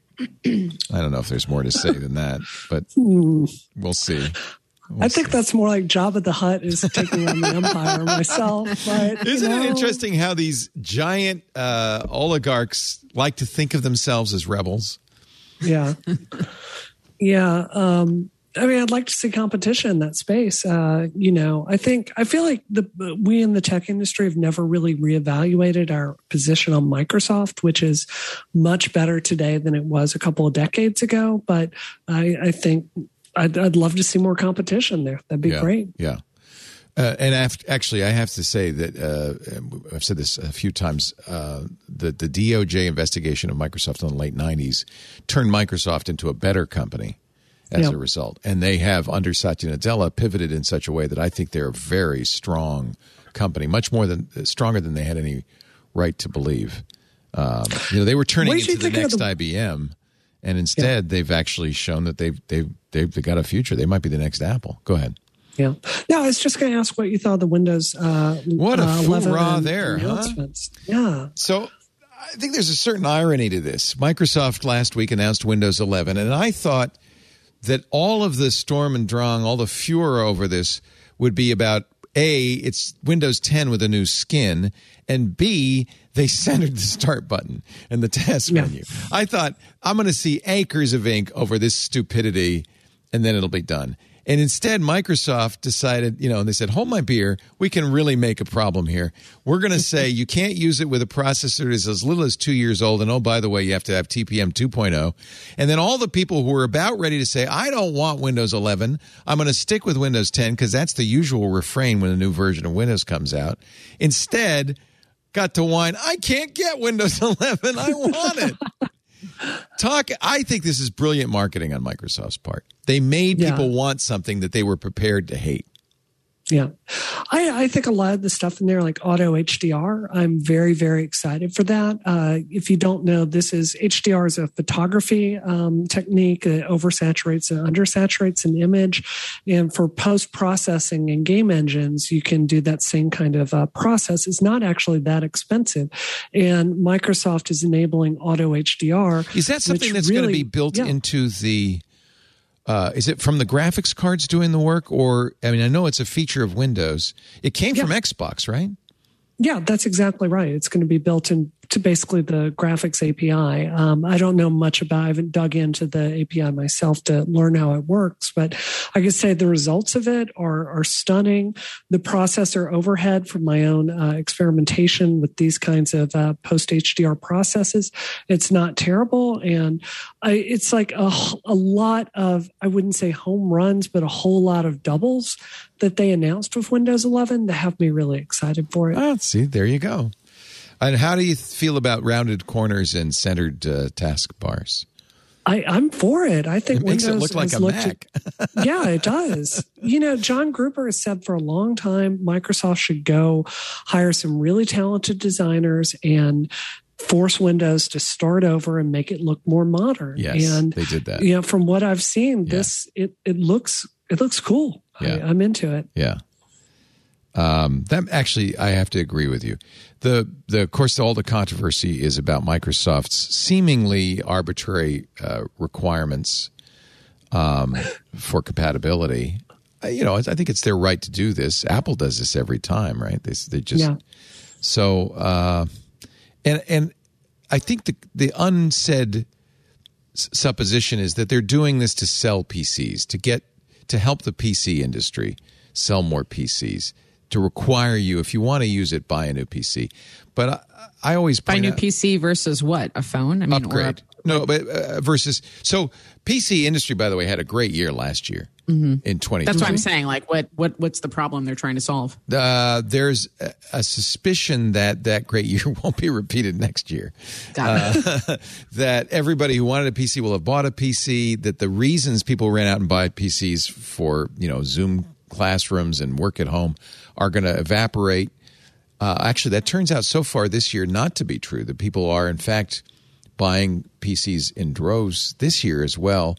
Maybe because they're getting to work from home. I don't know. But hmm. I think there was some concern the PC industry would see a big dip, hmm. and that the supposition was, well, Microsoft's going to juke it by offering a new version of Windows. Traditionally, in the Windows world, that's how you get the next version of Windows. You don't upgrade, Windows 10 broke that mold. But prior to Windows 10, you just use Windows until you got the new computer, and then you use the next whatever it came with. People didn't upgrade. I mean, a lot of these companies that are doing some form of intermittent or permanent work from home or flexible work schedules, which include enormous, enormous companies like Fujitsu, uh, you know, like Google's old doing it now. Yeah. What's that? Google. Yeah. So I mean, yeah. So if that's the case, then every one of your, you know, we're moving into this sort of BYO, bring your own device. That's right. Yeah. Um, yeah. So that has helped. ecosystem. Unexpectedly, So I think that's that's helped. gonna Yep. right, and and that will probably continue as people sort of sort out and figure out where they're going to be. But um, on the other side of that, you know, if I was a CISO right now, I would be uh, hair on fire. Trying to figure out what I'm going to do for security because No kidding. You know what's the over under on your employee patching firmware or whatever's updating their router. You know, you know what I mean. Oh, I Stuff like completely that. agree with you. yeah. Um, I, I think that uh, in the long run, the the only thing that went wrong with the Windows 11 launch was PR, and that Yeah. Microsoft's you know not handled it well. The communication's been poor. I think they'll probably solve this by changing the requirements over time, and I don't think it's going to end up being a long term black mark. But I think the PR was terrible on this. Now I- let's talk I- about security because there's a lot Yeah. of stories here. And go ahead, finish the finish the. No, no, no. Go ahead, Leo. So, uh, big supply chain attack uh, just announced. Uh, the REvil ransomware gang has taken over the Kaseya uh, VSA. Kaseya is a cloud based MSP platform. A lot of managed service providers use it. MSPs, we use an MSP. If you're a smaller company, you don't have a full time IT staff, you might use a managed service provider to do your IT. Um, a lot of them use Kaseya, which uh, is a patch man- management client mon- monitoring platform. Kaseya has been compromised, and as a result, the fear is so have thousands of MSPs, uh, all using Kaseya. Um, Huntress Labs' John Hammond told uh, Lawrence Abrams at Bleeping Computer, "We're tracking 20 MSPs where Kaseya was used to encrypt over 1,000 businesses." ran- with ransomware and are working in close collaboration with six of them. Um, the biggest so far looks to be a Swedish supermarket chain uh, called Coop. They've closed 800 stores in Sweden. Look at this. This is a great sign. IT problem. There is something that goes that's cross uh, cross barriers, cross language barriers. I can't read the rest of it, but IT problem. I understand. Uh, ransomware has shut them down. They can't take payments. Their their cash registers stop working. Uh, so the closed stores had to close. They're hoping they can reopen tomorrow. Um, but uh, this is going to be a na- this is another nasty one. And supply chain is very tough. Solar Winds Yeah. was also a supply chain attack. Yeah. Right. So I it mean, sounds if I could buy. Go ahead. No. oh, we've got a lag. Yeah, I apologize. Yeah. Yes, we're, I was going to say, um, no, I mean, I, the, the, the, especially as people are using more and more remote services, we're going to see more of this. And it, Mm-hmm. and I, it sounds like this was yet another nation state attack, possibly. yep. Um, and, and MSPs have been a, a popular target, uh, Because it um, by, leverages. by nation state. All you have hackers, to yeah. you hack you hack Kaseya, and boom, you That's got right. it thousands of other uh, computer systems. Right. So there's a, a guy, uh, CTO of uh, BreachQuest called Kaseya the Coca Cola of remote management, just to give you a sense of how significant this is. Does that mean it's uh, sugary and uh, bad for your teeth, or It's- it's big? and you can and you can you can buy it in a can with your friend's name on it. Yeah. but did you? No, I was just I was just going to say, you know, this is uh, ransomware in general has been really, really, really bad lately. There was a story that came out this week about Russia actually going through and brute forcing, trying old school brute force attacks to get passwords on uh, various companies in the uh, in the uh, in the energy sector. You know, this was Fancy Bear doing it, which is a, a part of the GRU. Um, you know, if I could buy stock in ransomware continuing to devastate companies, I would do that because it's almost certainly going to happen. Uh, you know, it's it's such a difficult problem to solve too, because like here in Massachusetts, we had a company that shut down because because uh, three foreign nationals came in, interned for the company, and stole the entire code base and left. And thousands of people lost their job because mm. of that. You know, you've got attacks from the inside, you've got attacks from the outside, from nation states.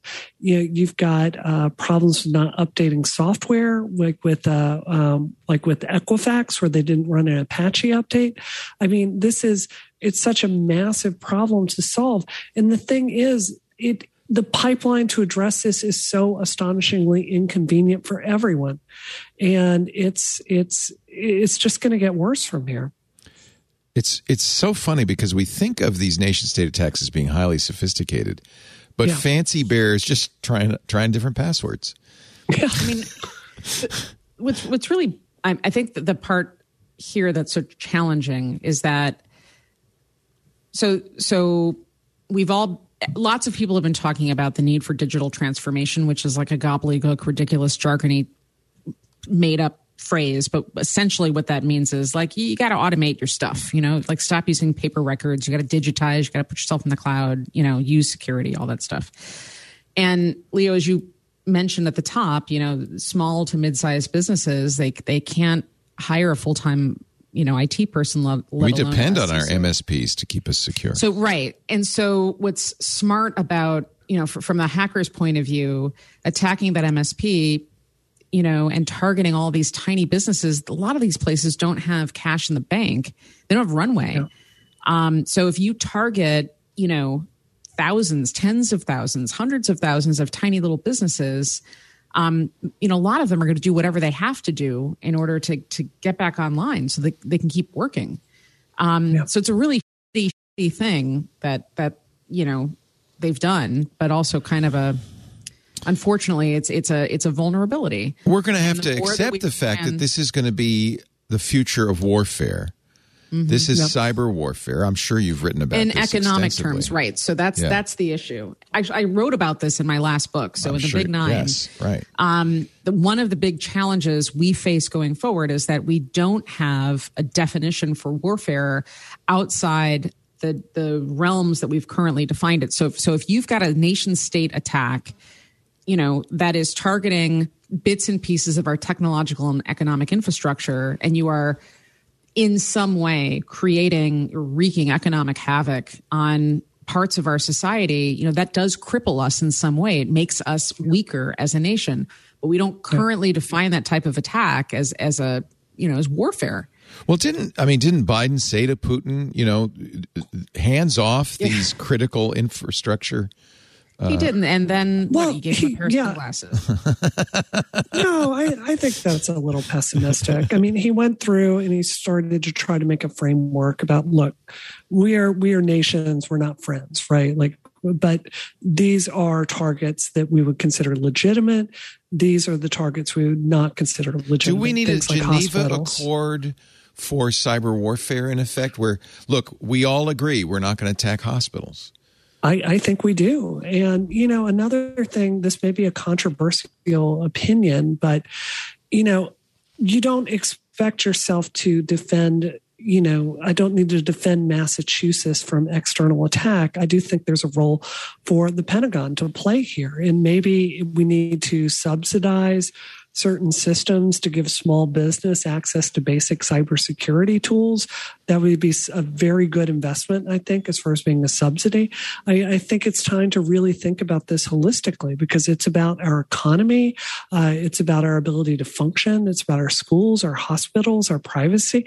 There, there's clearly a national security interest here. I think there's also an issue, though, because uh, I would say Russia is a failed state or close to.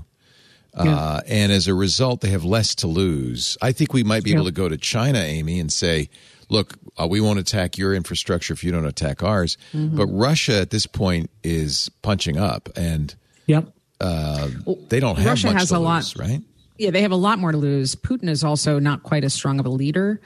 Um, yep. you know, and then the pantheon of, of autocrats, P- Putin is is standing on slightly shakier ground than Xi Jinping. So, um, yep.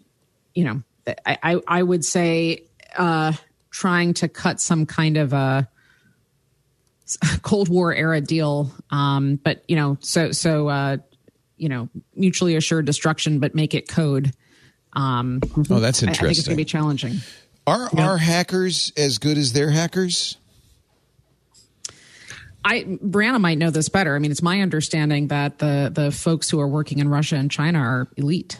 Um, that Well, it's they also have uh, they have huge alliances with the mob, right? So the the mob is over there conducting a lot of. It's like one of the most profitable sectors in Russia. Is you know, mob the Russian mob will go out and get a young coder, and you know we'll do all these cryptocurrency schemes. So you know it's really Hard to one of these negotiate with the mob. Where, it, well, that's that's my point. Like they are, cons- we are constrained by rules of warfare, and largely they are not. Yeah. And, you know, I think that's where something like a, a Geneva Convention for Code could be very helpful. Yeah. Unless they don't play the game, they don't play along. Yeah. Yep. Um, Microsoft has a zero day that's actively being exploited in its Windows print spooler. Uh, somebody, some wag, some security firm has named this print nightmare. Uh, Sangfor published, unfortunately, the pr- proof of code accidentally. It's been it was immediately forked, and as a result, the code is out there, resulting in multiple zero-day vulnerabilities in the Windows print spooler service. Uh, Sangfor was going to show it at Black Hat, but w- once the proof of code got out, they immediately ran over and said, "Uh, whoops." Whoops. The vulnerability allows attackers to use remote code execution through the print spooler. You can remotely install programs, modify data, create new accounts with full admin rights. The vulnerability exists in all versions of Windows. Not clear, though, if it's exploitable beyond server versions of Windows. So, this is another one where your MSP is going to have to come on over. And uh, there are some mitigations, mostly which involve taking your print spooler offline. I don't know if that's a long term uh, fix. Um, that's add that to the zero day with the Western Digital um, uh, drives, and now you've got a lot of fun going on. My Book Live. This is one that might make an interesting movie. At first, we thought that the the reason that owners of this uh, already out of date. I mean, they stopped selling it in uh, 2015, stopped supporting it in 2015. Um, network attached storage device had a flaw that was exposed in 2018. We thought this was the flaw being used to erase these drives. Many, many users said that their data had been completely erased after a reset of the drive. Then it turns out, no, maybe it wasn't that. There was a remote code execution flaw, a zero day. Nevertheless, Western Digital is not patching these. Their their fix is take your drive offline. We will not. We now there's a problem in the MyCloud OS 3.0 firmware, which may affect many, many more devices. Uh, Western Digital's uh, solution to that is you need to upgrade to OS 5. Some say, yeah, but that's a complete rewrite with lots of functionality missing. So there's kind of a mess. Mm, maybe get a different manufacturer for your NAS. Very interesting story. Um, Dan Goodin had a good uh, breakdown of it on Ars Technica. Um, but just an example of, you know, an IoT device that is not being patched is a recipe for disaster. It's just going to happen. It's just going to happen. Apps with 5.8 million downloads on Google Play stole users' Facebook passwords. Nine apps that, uh, and this is something you should just be aware of. The apps did actually work. They actually, unusually, they actually did things like photo editing and framing, exercise and training, horoscopes, removing junk files. But at some point, the apps offered users an option to log into their Facebook account in order to disable ads. Um, they saw a genuine Facebook login, but the Trojans used uh, a mechanism to steal that login. So, uh, unfortunately, uh, 5.8 million people uh, downloaded those apps, like Processing Photo, App Lock Keep, Rubbish Cleaner, Horoscope Daily, Horoscope Pi, App Lock Manager, Lock It Master, InWell Fitness, and Pip Photo. Do not give them your Facebook credentials, even if you don't want the ads. Are we? I thought I've been noticing uh, companies are not using OAuth so much. Yeah, that's disappointing. I think maybe because it doesn't work, doesn't play well with some apps, doesn't do well on mobile. Um, Google still uses it, but I think all, a lot of them are. You know, what Microsoft does, which I really like, is a single sign-on with a its authenticator. It'll say, "Okay, I'm firing up authenticator. Give me uh, click the button that says this number." They give you four buttons. You click it, and the login's done. This is how you log into Windows and a lot of Microsoft accounts. And I think it's a little bit better than OAuth. Yeah. Didn't Twitter move over to where you can use a, an external device like a YubiKey for your Yes, uh, I've been your doing that for a second factor while. authentication? Yeah, I've been doing that for a while on Twitter, and for a while it, you had to have uh, a fallback to SMS, which not good. After Jack Dorsey's SMS got, got- remember that he got uh, sim Mm-hmm. sim uh, sim uh, snatched. What do they call it? Sim. His they broke got into his account, and so they turned off sim sim what. Sim yacked, sim jacked. That's the word. Simjack. Although I'm going to call it sim yacked from now on. he got sim yacked, and uh, so after that, they they allowed you to have uh, YubiKey minus the SMS, which I immediately turned on. Uh, so that's good. Uh, let's see the states. Let's talk about some states. Maine passes the strongest state facial recognition ban yet. Huh. Stronger than Illinois? Yeah, in fact, I Illinois just had a successful uh, prosecution and uh, a case against somebody using face recognition. So what's what's the deal now in Maine? The new law in Maine prohibits government use of facial recognition except in specifically outlined situations, especially probable cause that an unidentified person in an image committed a serious crime or for proactive fraud prevention. Um, they will have to do that through the FBI or the Maine Bureau of Motor Vehicles. Maine police won't have access to facial recognition. Huh. Uh, ACLU What I really this is a like about this win. is- yes, go ahead. Yeah. No, I was going to say what I like about this is it has accountability. So if the police do end up looking for an active suspect, right? They've got probable cause. They've got a good reason to use facial recognition. There's actually oversight with it where that use of facial recognition has to go in a place where the public can review. Um, additionally, it shuts down a lot of the, um, a lot of the tricks that they had used to kind of skirt this by maybe someone in Maine law enforcement would call up a friend in Massachusetts and say, Hey, can you run this search for me? Uh, and uh, it, it basically shuts that exactly down. So um, I do worry about like a federated state by state approach for this, but it, it seems to have good stuff in it as best as I can tell. Illinois' uh, law is actually a biometric, you know, anti-biometric uh, law. I thought that covered facial recognition. It does. Too, doesn't it? does. Okay. In fact, uh, Walmart had to pay a ten million dollar fine to resolve its uh, lawsuit. Um, they were asking workers to scan their handprints.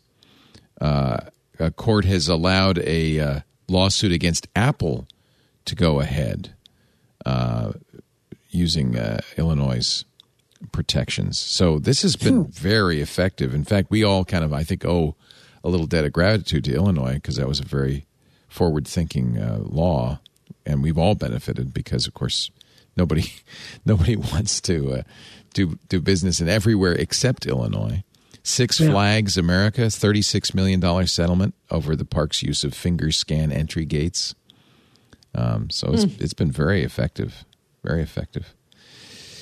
Uh, also, uh, that Florida law that said if you're a social network, you can't ban politicians unless you own an amusement park has been struck down. Uh, Wait, wait. did- what is that? What is this law? you haven't heard about this one? Oh, No. this is a good one. Once again, Rick DeSantis just showing he is in the forefront.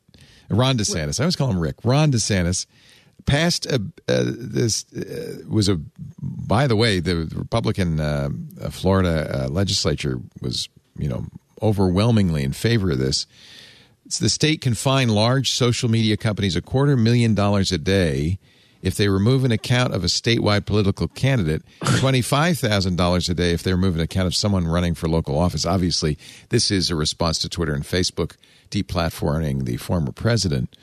Um, but on the face of it, it violates a couple of important precepts in federal law, one being the First Amendment, the, the other uh, being uh, a regulation that states cannot regulate interstate commerce. Um, A U.S. District Judge granted a preliminary injunction stopping the new law from being enforced the day before it was to take effect on Thursday. Uh, now it's a preliminary injunction, so a suit will go ahead, and uh, but it seems unlikely that this will. Uh, and it, I don't think the intent ever was to have it be a law because it did exempt anybody who owned an amusement park. which, which I think Disney is a pretty big, uh, important company in Florida. I, I might be wrong. Yeah. Uh, so uh, the new law was aimed at social media businesses and made exemptions for Disney and their apps by including the the provision that theme park owners would not be subject to the law.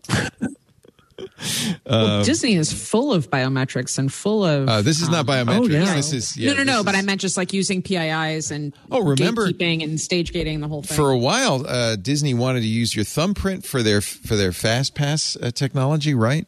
Yeah. and, and we uh, on security now, uh, Steve Gibson would say, "Don't give them your thumbprint. Do do an elbow instead." I don't know if it worked, but the problem with that, of course, for those who just want a little explication, is you can't you can change a lot of things, but you can't change your face and you can't change your Yeah. thumb, and so you're giving them biometric information that is permanent.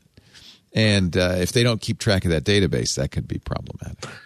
You know it's worse it's it's your face so even if you're wearing a mask at disney uh, then it's going to trap track you by either the magic band or the app that you have to have to to do everything to get food right now with covid so uh, yeah. yeah. you're basically entering 1984 when you go to disney world i'm sorry to say Yeah.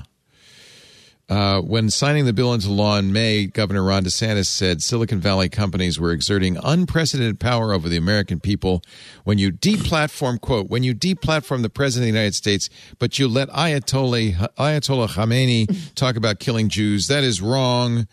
Um, and the governor said, We are disappointed by Judge Hinkle's ruling and disagree with his determination that the U.S. Constitution protects big tech's censorship of certain individuals and content over others. They're going to appeal to the 11th Circuit, which will also throw it out instantly.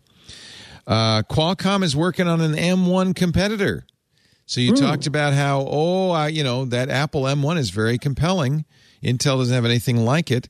Qualcomm's CEO, Chris, their new CEO, Cristiano Amon, says, uh, no, we're, go- we're going to work on a uh, chip that will compete with the M1.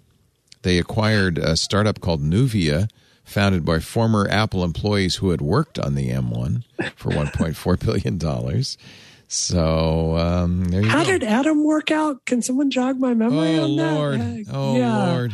Oh, have any of intel's like uh, scale? excursions into yeah, this remember space? the mobile yeah. scale processor? Yeah, no, Intel has Yeah. no.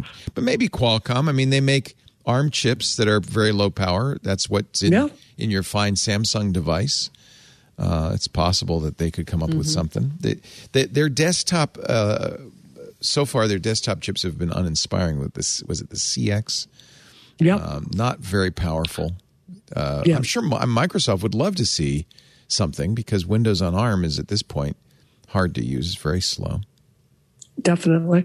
I mean, there's, uh, you know, I just bought like a three thousand four hundred dollar laptop, and my biggest complaint with it is How do you like that? Oh, that- I'm sorry, keep it. It, it gets very hot very quickly. Yes, No, that's the it's, problem. It's good. It's an i7 or is it an AMD? Uh, it's an i9, i9. Uh, so it's Intel, but it's got the RTX 3090, uh, 3080 in it, the notebook version of that. That's one thing which is Apple's going to have Yeah. a hard time because their GPUs will all be in the M1 chip or whatever Right. its successors are. Well, and the problem is it's not even the chip technology; it's the game developers are choosing to work with that. Like, look at Apple Arcade. I like Apple Arcade. There's no game there that I would call visually impressive. no, not at all. I- Yeah. there hasn't been anything. Can really Unity compare Blade. with- I don't think they're designing those games though for gamers. I think No, they're, they're designing casual them games. for. That's my Yeah. point. And this is why you've got to have a PC. I- I've just given up on Apple making you know the kind of games I want to play. They make some great, pleasant distractions uh, on Apple Arcade, but it's just not. It's not a core gaming experience. So I was really excited about Stadia and XCloud and uh, and uh, GeForce Now. These are the streaming services. I tried uh, XCloud just came out for uh, the iPad for any browser. Tried it on my iPad Pro with an M1 chip in it, and uh, it was stuttering like crazy. I was trying to play Yeah. Sea of Thieves. It was just unacceptable. But I'm hoping Yeah. XCloud will get better. Stadia was pretty decent. I played um, Cyberpunk on it, and it it was the only way I could play Cyberpunk, and uh, it it was pretty decent. It wasn't as good as a console or PC would be, but it was. If you if you have a device like an iPad, at least you could play those games, right? Yeah, I just I, I feel like for Apple to, and for Microsoft rather to really compete with things like the M1, the issue is the latency, right? Yeah. Like you were talking earlier, Leo, about people that are angry that they're only supporting devices that are, you know, roughly two years old. That's great to have a lot of that, but by chopping off like the end of it, you can move forward and you can make the UI more responsive because the the the layer is thinner. Yes. And I just I, I think I, I want to see Microsoft be more aggressive with some of their products in that way to really truly compete. Here's some good news: the blue screen of death in Windows 11 will now be black. Why? Whose whose UI decision was that? Uh, Microsoft's uh, the the black screen of death. There it is. That's awesome. Um, the QR code's blue. Yeah, maybe that's why they wanted a better contrast with the QR code, which will do. Abs- by the way, scan it. Go ahead. Absolutely useless. uh, you know, I don't know. It's just. I guess it's to make you feel better about. Actually, it's kind of smart because the blue screen of death is associated with Microsoft, which is blue. And if you want to associate your brand a little bit less with with catastrophic failure, Well, and if you're going to have a screen of death, shouldn't it be black? Really? I mean, shouldn't be pink. I got it. I got Apple's screen of death. Uh, Ooh, gosh, that's what, six great. months ago. That one's great. It it was. uh Yeah, that was that was horrible. I I had Bad spent feelings. three days rebuilding my machine. was it hardware? No, it was software. I thought I, I don't know if I told you this or not. It was a weird, um, uh, possibly a NAS related time Ah. machine backup issue, or possibly I bought like really bad RAM. That's what it installed it. was. Bad RAM. Yeah. That's what it was. Yeah. Yeah, How do you like your fix their Razer besides being a laptop Yeah. heater? Yeah, Is it good? it's it's it runs Unreal Five very well. Uh, Unreal Engine Five, it's it's still in preview, so we can't really evaluate what's in there yet. But for everything I've seen, it runs Unreal Engine Four really really well. Um, for me. A lot of the way I learn new features is by sitting down and just experimenting while I'm watching Netflix. So I wanted something I could, you know, mess around with Blueprint or, or new APIs or things like that while I'm watching TV in the den. So that's why I got it. when are I, when are we going to see Unreal Five games? I Unreal Five is so beautiful. Very soon. Yeah. Who I will, think who it's will be uh, the first? you can it Uncharted or what will what will? No, un, they use their own engine. Oh, uh, the uh, oh, what's the Uncharted team? I'm spacing it right now. Uh, they use their own proprietary engine, uh, but I think this is going to be a big success, which is I'm why Apple's lawsuit is kind of ill advised. The Apple Epic lawsuit. Uh, I just Yep. it's stunning what uh, Unreal Five just looks so Yeah, real. it's pretty amazing. Yeah, and of course it won't appear on any Apple devices because of the Apple Epic battle. Well, the, the the the apps themselves could theoretically end up there. I think the question that I would have is, you know, investing in making Unreal Engine work on Apple is a, a very expensive proposition. So, do you have faith in that relationship enough to invest hundreds of thousands of dollars, literally? Um, I can say for the studio we're thinking about, uh, no, I, I personally would not do that. Uh, what's really interesting, what I'm trying to figure out is the actual game development pipeline. Like some of the things, like the number of tries you see up close uh, for some things in Unreal Engine. How do you take that and put that in a viable uh, Unreal Engine pipeline? Uh, is it just an LOD trick? That's all the things that we're trying to figure out right now. Have you tried uh, as a, as a coder uh, Microsoft's new GitHub Copilot? I've not, but I've heard such good things about it. It's your at fir- when I first saw this, your AI pair programmer. I thought it said your O pair programmer. I thought, wow, that would be an interesting O pair. No, it, the idea is as you're as you're writing something, uh, your co your pair programming. Normally, pair programming is two programmers in the same editor working together. In this case. Copilot is an artificial intelligence watching you work, making suggestions for code you might want to use. So it's Clippy. It's clippy without the without the annoying. I see you're writing an, a login sequence. Would you like? Apparently, it will. It's but already people are saying, "Hold on there." Uh, this is one tweet I saw from um, Armin Ronacher. He says, I don't want to say anything, but that's not the right license, Mr. Copilot. he, he's actually, Copilot is typing in a, a hack for square roots from uh, Quake. Wow. And, and as it types it in, it says copyright 2015, all rights reserved, redistribution and use in source with or without modification, and permitted only if you do all of these things. So wait, where's the corpus? Where's it pulling that in from? Ah, that's a good Git? It's question. not- people are wondering. Uh, some Like, people where, point, what's their repository? yeah. Well, I don't know. They say they're going through a lot of different code bases. Um, they famously open sourced Quake many years ago. John Carmack put a lot of political capital on the line to make that happen. So that actually doesn't surprise me. That's there. I think it was that's awesome. it was from actually. Quake Three Like, Arena. Yeah. There. It, by the way, uh, if you actually you, you might want to watch more closely. I can't read the comment, but you if let me make this full screen so you can perhaps see it. There is a profane comment in this fast inverse square root routine where the guy offers a constant in hex, and the comment is "What the f." and then I saw on Hacker News, actually, that's not even the right constant. So you might not want to use that code. People famously paste in code from Stack Overflow um, uh, all the time, uh, causing you know the lawyers to to wonder. This Thi- seems like a uh, vulnerability or a way for somebody to insert janky code. Seems like a bad idea. Backdoor, or Yeah. like all like this seems. This seems concerning. I uh, don't know. I think pair programming can be a really viable pipeline, With a human. especially With a with a human. human. Yeah, with a this is- person, This but is at- with at the an moment- AI. or they just need to like the, the before this thing gets much further they ought to like show everybody where where the code Yeah. bases are like where are they pulling Yeah. from They, need to probably be, have an accountability chain Yeah. There, there's issues about questions about not necessarily issues, but questions about the license. Uh, one of the developers says GitHub Copilot is a code synthesizer, not a search engine. The vast majority of the code it suggests is uniquely generated and has never been seen before. But so uh, like gpt-3 but make it code yeah, yeah. i don't know so you still it's yeah. still going to start with a, some kind of corpus for training and i i don't know they, they need to I, maybe it's there. I, I don't know, but I, I would think that they should should Let me see if they say powered by Codex, the new AI system created by OpenAI, which created GPT. So Oh, it may go. be a GPT like. Uh, I don't know if it's using GAN or what.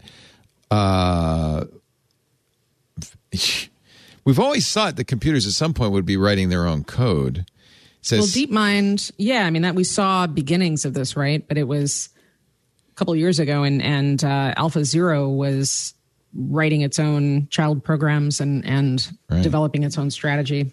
One of the things they ask, they suggest you do is write a comment describing the logic you want, and then let Copilot write the code for you. Um, some of these things should be easy to do. Things like repetitive code; it'll have autofill, just like you know Yeah. Excel does, basically. Tests without the toil; it'll automatically write test code for you, which is a good thing, right? That's good Yeah. uh, want to evaluate a few different approaches, Copilot can show you a list of solutions. But where is the uh, description of where this, where the what, what is the training set? Is that what you're asking, Amy?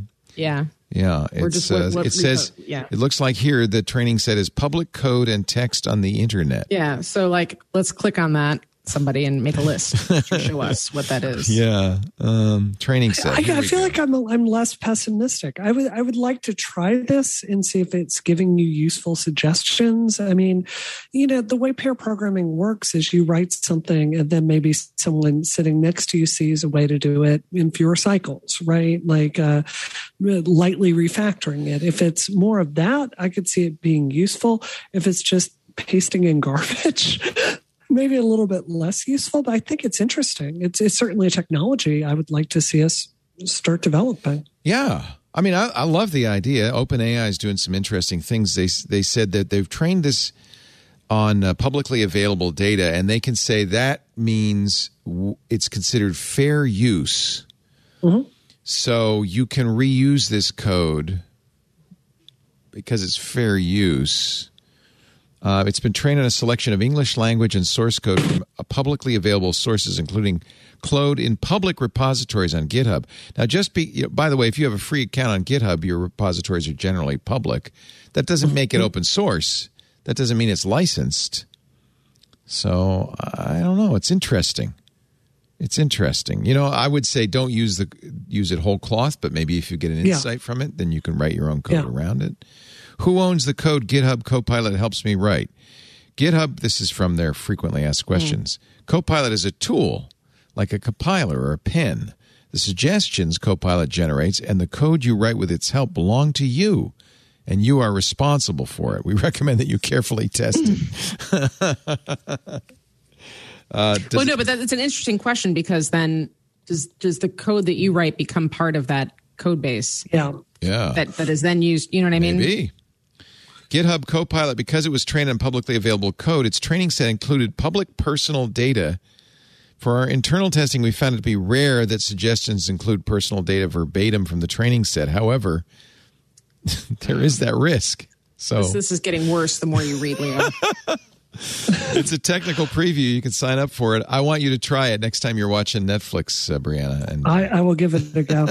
yeah, I think that's it. I mean, I think if it's not looking at what you're writing and adding that, like using it to train itself to figure out what's useful or what's not useful, that would be giving up like the biggest tool it has to refine itself. So obviously, I would assume your code is going to go into it and to help it train. So I think that's just an assumption on my part. So that's very. That would give me serious pause. here's a, a great story from Stars and Stripes. I wish Oh, I I love this. Isn't this great? So, Yes. as you know, we're withdrawing from Afghanistan. Bagram Airfield has now been completely given back to the uh, Afghanis. But apparently, the airmen there played a lot of Pokemon Go. and you can, by, you know, doing some, you know, uh, location shifting, go look at the g- various gyms. Here's the Air Force gym at Bagram Airfield. It was hit by mortar fire later. Uh, you can. There are still uh, uh, Pokemon uh, gyms that are held by servicemen that are no longer there. Bagram once had a thriving Pokemon Go community of troops, contractors, and civilians who played the game while exercising and after work. Uh, U.S. Army Specialist Corey Olson, an electrical technician for attack helicopters, who played the game with his his buds from his shop in 2019 says we weren't expecting Pokemon Go to be thriving in Bagram, and yet it was. And by the way, if you play Pokemon Go in Afghanistan, you're going to catch some monsters you can't get in the United States. Here is a uh, Pokemon guarding a location uh, much longer than uh, they normally would because nobody else is playing anymore. So you can be down to two health points and still just just be sitting there. Nobody's taking Wow. over the gyms. I got to get my wife to go over there. She's always looking for gyms that are abandoned. Uh, Yeah, Frank is beyond addicted to this game too. Still? I deeply, Really? deeply regret introducing it to him. Oh. Yeah, I feel like such a hypocrite, Leo, because it's like, yeah, I like I just sat down and spent like you know sixty hours beating Nioh 2, right? So then I'm complaining at Frank for playing like Pokemon He- Go. It's exactly. complete hypocrisy. But I'm glad Lisa plays Pokemon Go because she can't say anything about my Valheim. So you know it works both. we were at the bookstore, a bookstore yesterday, and the clerk says, "Oh, I like your keychain. It's a Pokeball." And Lisa says, "Oh, that's no keychain. That's an actual Pokeball. I'm playing Pokemon Yep. Go as I walk around." Yes. the clerk thought that was super cool. uh, one last story, then we're going to wrap it up uh, for the Fourth of July weekend, which is coming strong. I hope there's some hot dogs and hamburgers on the grill. Um, Tim Berners Lee, as you know, offered the an NFT for his source code for the World Wide Web. Um, it has been sold. The final bid, five point four million dollars. Wow. Unidentified buyer. He sold it at Sotheby's. The opening bid was $1,000 back in June 23rd. There were a flurry of bids in the closing minutes. Profits go towards causes chosen by Sir Tim and his wife. You would get a time-stamped file of the source code, an animated video of the co- code being written, a letter from Sir Tim, and a digital poster of the cold code. I think whoever bought it probably didn't buy it to make money on it, but just to support his causes. But he should be aware there is an HTML error in the code as written. Uh, apparently, when they made the animation, it uh, encoded some of the HTML Oh no. left bracket, right Oh. bracket as ampersand LT and ampersand GT. Uh, the poster has been corrected, and apparently they fixed the animation. so I don't know. This the question now is: Does the did the NFT that you bought does that have the error in it? Because they can't change it now. So um, I don't know uh, if it was. Actually, they can't change it once the NFT is cr- is created. You know, then it, that freezes it. It's immutable. It's immutable. Yeah. So it's my guess that that error will uh, will be in there. But that's Have you guys seen the Have you seen the website where you can uh, sell? You know, I don't remember the name of this, and I feel like it might have been Kevin Rose who told me it. oh, I know what you're going to tell me. You can like sell your. Tr- You can have people trade on yourself on you. Yes, What is that You're on your? Twitter account. Oh, Yeah, what is that called? Uh, I'm going to look it up because I uh, I went over after there. he after he told me, I I was like, all right, I'll I'll do it. I'll I'll see. Did you do And, it? Um, yeah, it was demoralizing. Like literally nobody cared. well, you didn't get on TWiT to publicize it. um, I don't see how I benefit. At you all. don't benefit in any way. Okay, good. Nobody gives you money. good then it was you know in in the algorithm where i i assess my time spent It and, was- and revenue generated that was worthwhile. really really good Yeah. I can't remember the company's name, and I'm looking for it. We did talk about it. Uh, yeah yeah, Yeah. I'm trying to remember anyways Do you talk to Kevin Leo, on you- a regular basis? uh, every now and then yeah you Nice. know after after that episode that last episode um i'm now sleeping on an eight sleep bed Nice. Yep, Kevin is it, a uh, wealth they- of information on stuff like that. they just pushed a new uh, update to their app, which is terrible. So if anybody at Eight, Eight Sleep is listening, please, please, please fix the jankiness. Uh, it was good before, and now it is challenging. Um, This is the it's- problem with IoT mattresses. yeah, The mattress succeeds, lives on, but the the software. app fails. Yeah, yeah. I will tell you though, I I sleep I sleep great. I sleep great Nice. with a thermal regulation co- that's cooling is very important, isn't it? and heating. I cook myself asl- awake. oh, that's interesting. so you chill yourself to sleep and you cook yourself to wake. I do, and I I haven't woken up to an actual alarm uh, in months. So I'm up at five forty Wow. every morning. So the my own. software, so the whole idea of these of these mattresses, 8sleep.com spelled out, is it it it uh, lets you control the temperature wow. in the mattress and with it has heating and cooling coils.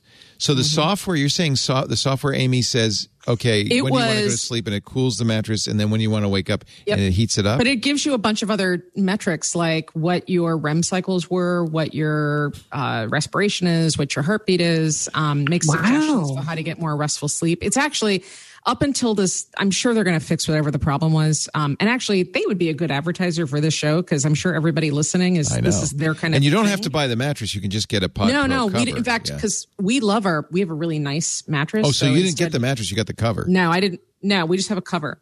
That's a lot more Um, affordable, I'm sure. It is, and, and if you've got a mattress that you really love, you don't need the Oh, whole thing. Holy cow! I have a look ca- at that. I love my Casper. I'm not sure I'm going to spend uh, one thousand eight hundred ninety five dollars for a mattress pad, but I guess you need it because it's got a I- big I'm heating telling you. unit and all that stuff. I my husband and I both, and he he has a weighted thermal blanket, and I just have a I sleep under a twenty pound blanket. Yeah. I'm I'm sleeping better than I've ever slept, and I I had chronic insomnia. Wow. You know what's the what is it worth to sleep well? I mean, absolutely. Yeah, definitely. Any price. Sleep right? tech is like is under like if you if you're like in the know, um, then then you you become How- a super geek overnight. But How you hot? spend a, How hot do you have to get it to be to wake up? So I have mine set to plus eight. I don't know what the actual temperature is, but I, Oh, okay. I think Just a it's around little warm. 115. It's not like- 115 degrees. Okay, so it's eight above your body temperature. It's not about Making you so uncomfortable. Oh, you do get hot. Yeah, no, no, no. I get like so uncomfortable that I, I- don't know the, it might be 120. I don't know. But, um, no, no, it's, it's like you want to be up because you're, It's but too it's hot. not. Yeah. But I, you wake up and you're like, I'm like awake. I'm ready. I'm well rested very versus tempted. like jolting awake to an alarm clock when your body's not quite, you know, you haven't gradually come out of your sleep. I hate yet. alarm clocks. Yeah. Yeah. So this was the number one way you got rid of your insomnia, or there were other. No, no, no. Uh, years of cognitive behavioral therapy. Yeah. Um, also, My son is going through this. He cannot sleep all night. He cannot. He Yeah. lies awake a long, long time, and I, I So feel I like also sleep he's with, uh, suffering because of it. So anything, Yeah. So Bose ha- Bose makes um I have those. headphones that you those can sleep ridiculous in. earbuds that make sound. Yeah, yeah. I also use those. I, I sleep. I I work with brown noise during the day, and I sleep with pink noise at night. So See, I found the trick, uh, the way I hacked my insomnia, because Amy, I'm exactly like you. I just have fought it for years.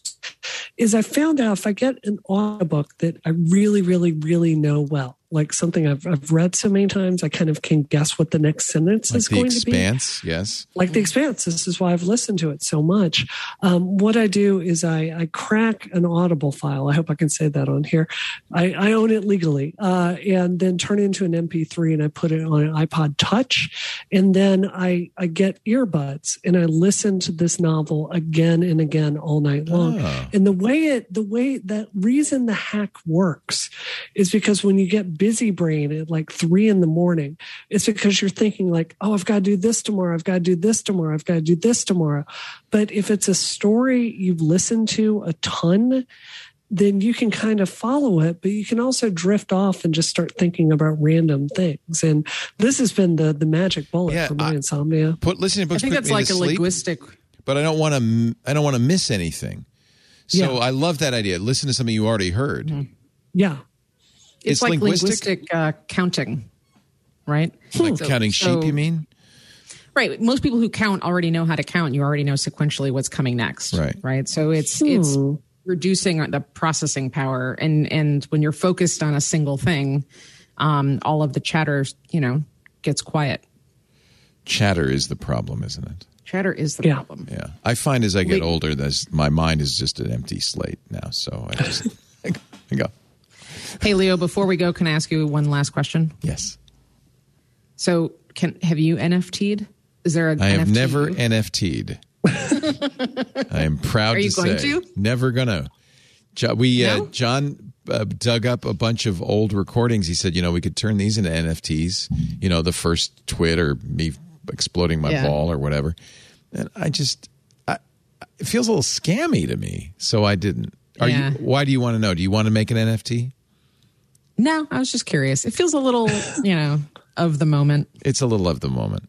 Yeah. Actually, funny you should say that because remember when uh, Kevin was uh, immersing himself in liquid nitrogen or something? To, Yeah, yeah. That was a big fad, right? Uh, a friend of mine just rented a space in Marin that was a former cryo facility, and they just left. They left 250 bathrobes, all the tanks, everything. Just they they skipped town. It was over.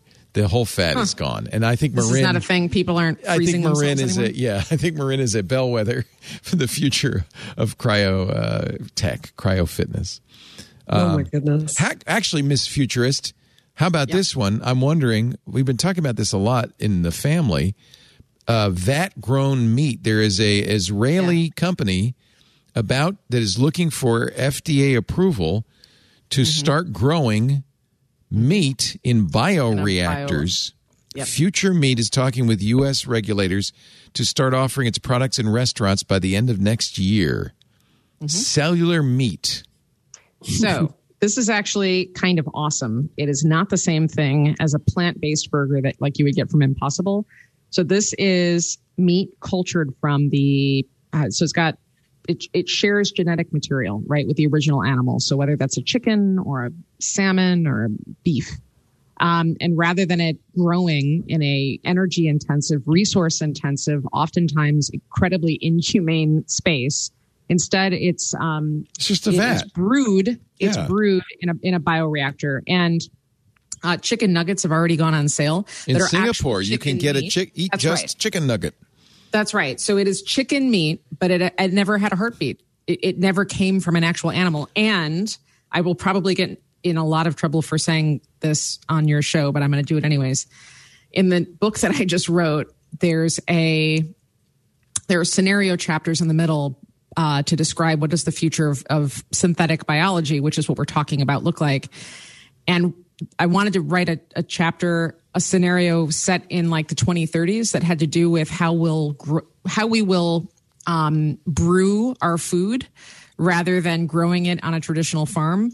And so that chapter is called Akira Gold's uh, Where to Eat 2032 and it's a restaurant guide it's a restaurant guide and like it like rates the best bioreactors and the best molecular whiskeys and uh Do you think people will be making it in the back room, like they'll be growing uh, their? no meat? this is it's not that this is i mean it has to be highly sanitized it requires robots 5g high tech stuff but plus, if you just grew undifferentiated chicken muscle cells, right it's not that that wouldn't be any good. I mean, I No. want. I mean, meat has to have more than just the same cells. right this this is not gross this is i mean i know it sounds Oh, I don't even mean it would be gross. It just wouldn't. We need fat. We need skin. Yeah. So, but you can program that, right? So you could genetically engineer marbling. Uh-huh. You I mean, can? it's very. That's it- the you Can, question. and it's Okay. You can't. You will be able to, and it's plausible, Leo, that that you know, ten years from now, Oh, I'm the ready. freshest, Yeah. the, the freshest sushi.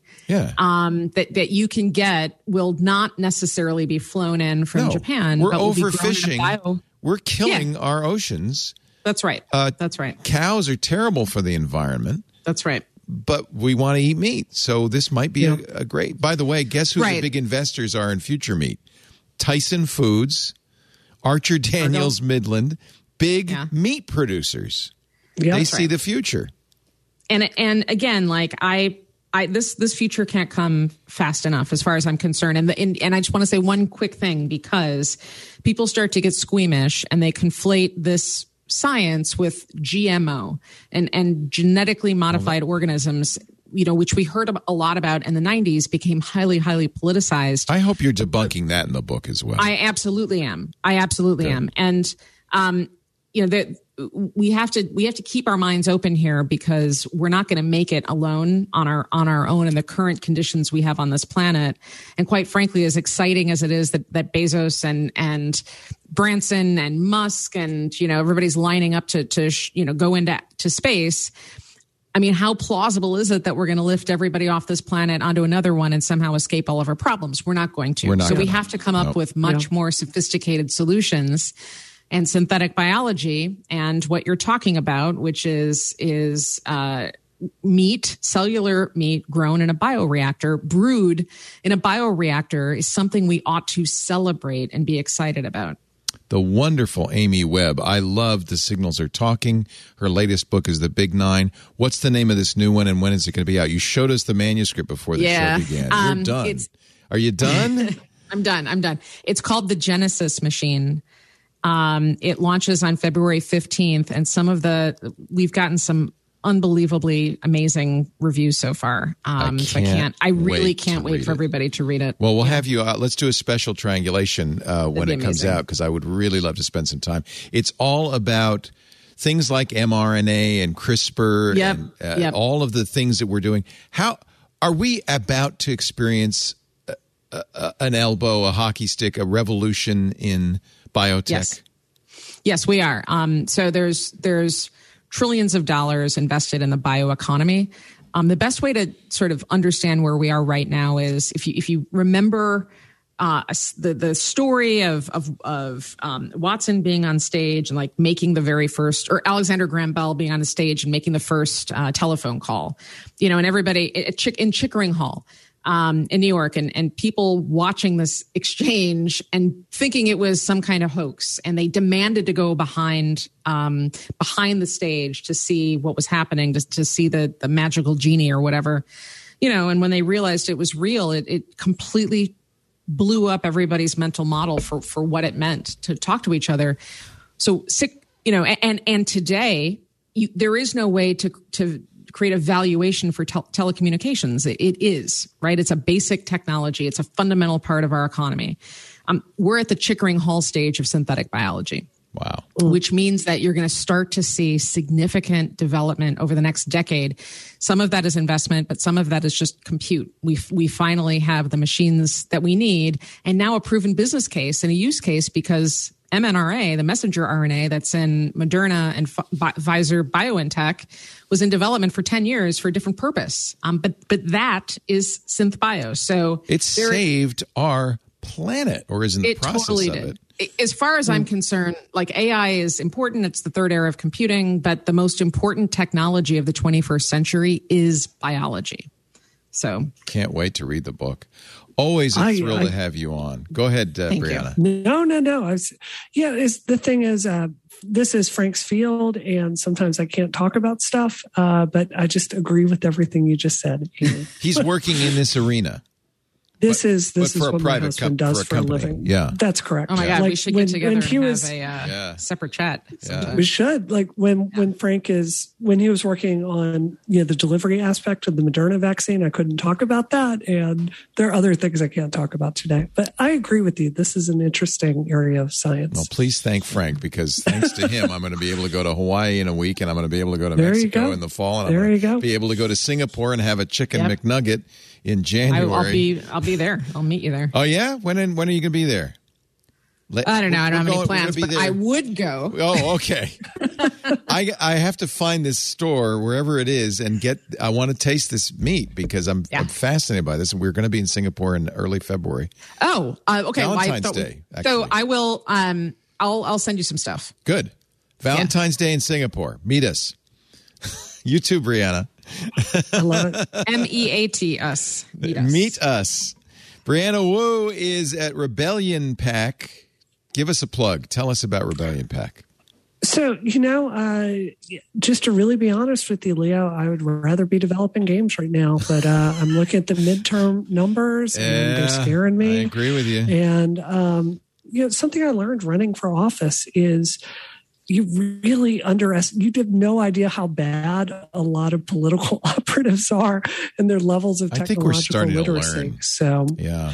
I, I don't know if I agree with that actually, um, Oh. from what I see. So, Okay. for what Rebellion is doing, uh, we actually just it, it's almost like a seed round. We're working on a really exciting. We have a, a major donor that got involved and is letting us uh, do a bunch of stuff with a really big data play uh, to start using these really advanced analytics uh, for political messaging and basically getting voters out to uh, to to show up that's the hundred million dollar question. And yeah, I feel like if we don't seriously figure this out, um, I, I have real fears about the the country. So if you want to uh, support us, you can do that by going to helptherebellion.com. And I look forward to a future show where I could talk to you about the nitty gritty of what we're doing because it's really awesome stuff, Leo. And you are working on games, right? I mean, last time we talked. I am. Yeah. Yeah, you know, I got Unreal Engine 5, and it's one of these things I'm working on in the background. Uh, just to be really frank with you, uh, right after a race, uh, it's a little slower for the first year. So I actually have spare time right now. Nice. So, um, you know, I'm looking Unreal Engine, seeing if I want to start a game studio. But yeah, then we started working on this data play at Rebellion. It is it There's- is crazy stuff. One of the things, unfortunately, that happens, especially as you get older in life, is you realize you're not Yep. going to have enough time to do everything you want to. Uh, yep, absolutely. And I don't want to choose. if you write another, uh, if you write a Valheim, the next Valheim, I'll be ready because I am done. There we I go. finished the game and I'm very depressed. I, I have to find my next game. Brianna Wu, always a pleasure. Amy Webb. Uh, when we were trying to figure out what we should do for the 3rd of July uh, special Saturday edition of TWiT, I said, look, just get Amy and Brianna on, and uh, my job will be very easy. You two are amazing. So smart, so interesting. Thank you so much for spending this Saturday with me. I appreciate Thank it. you.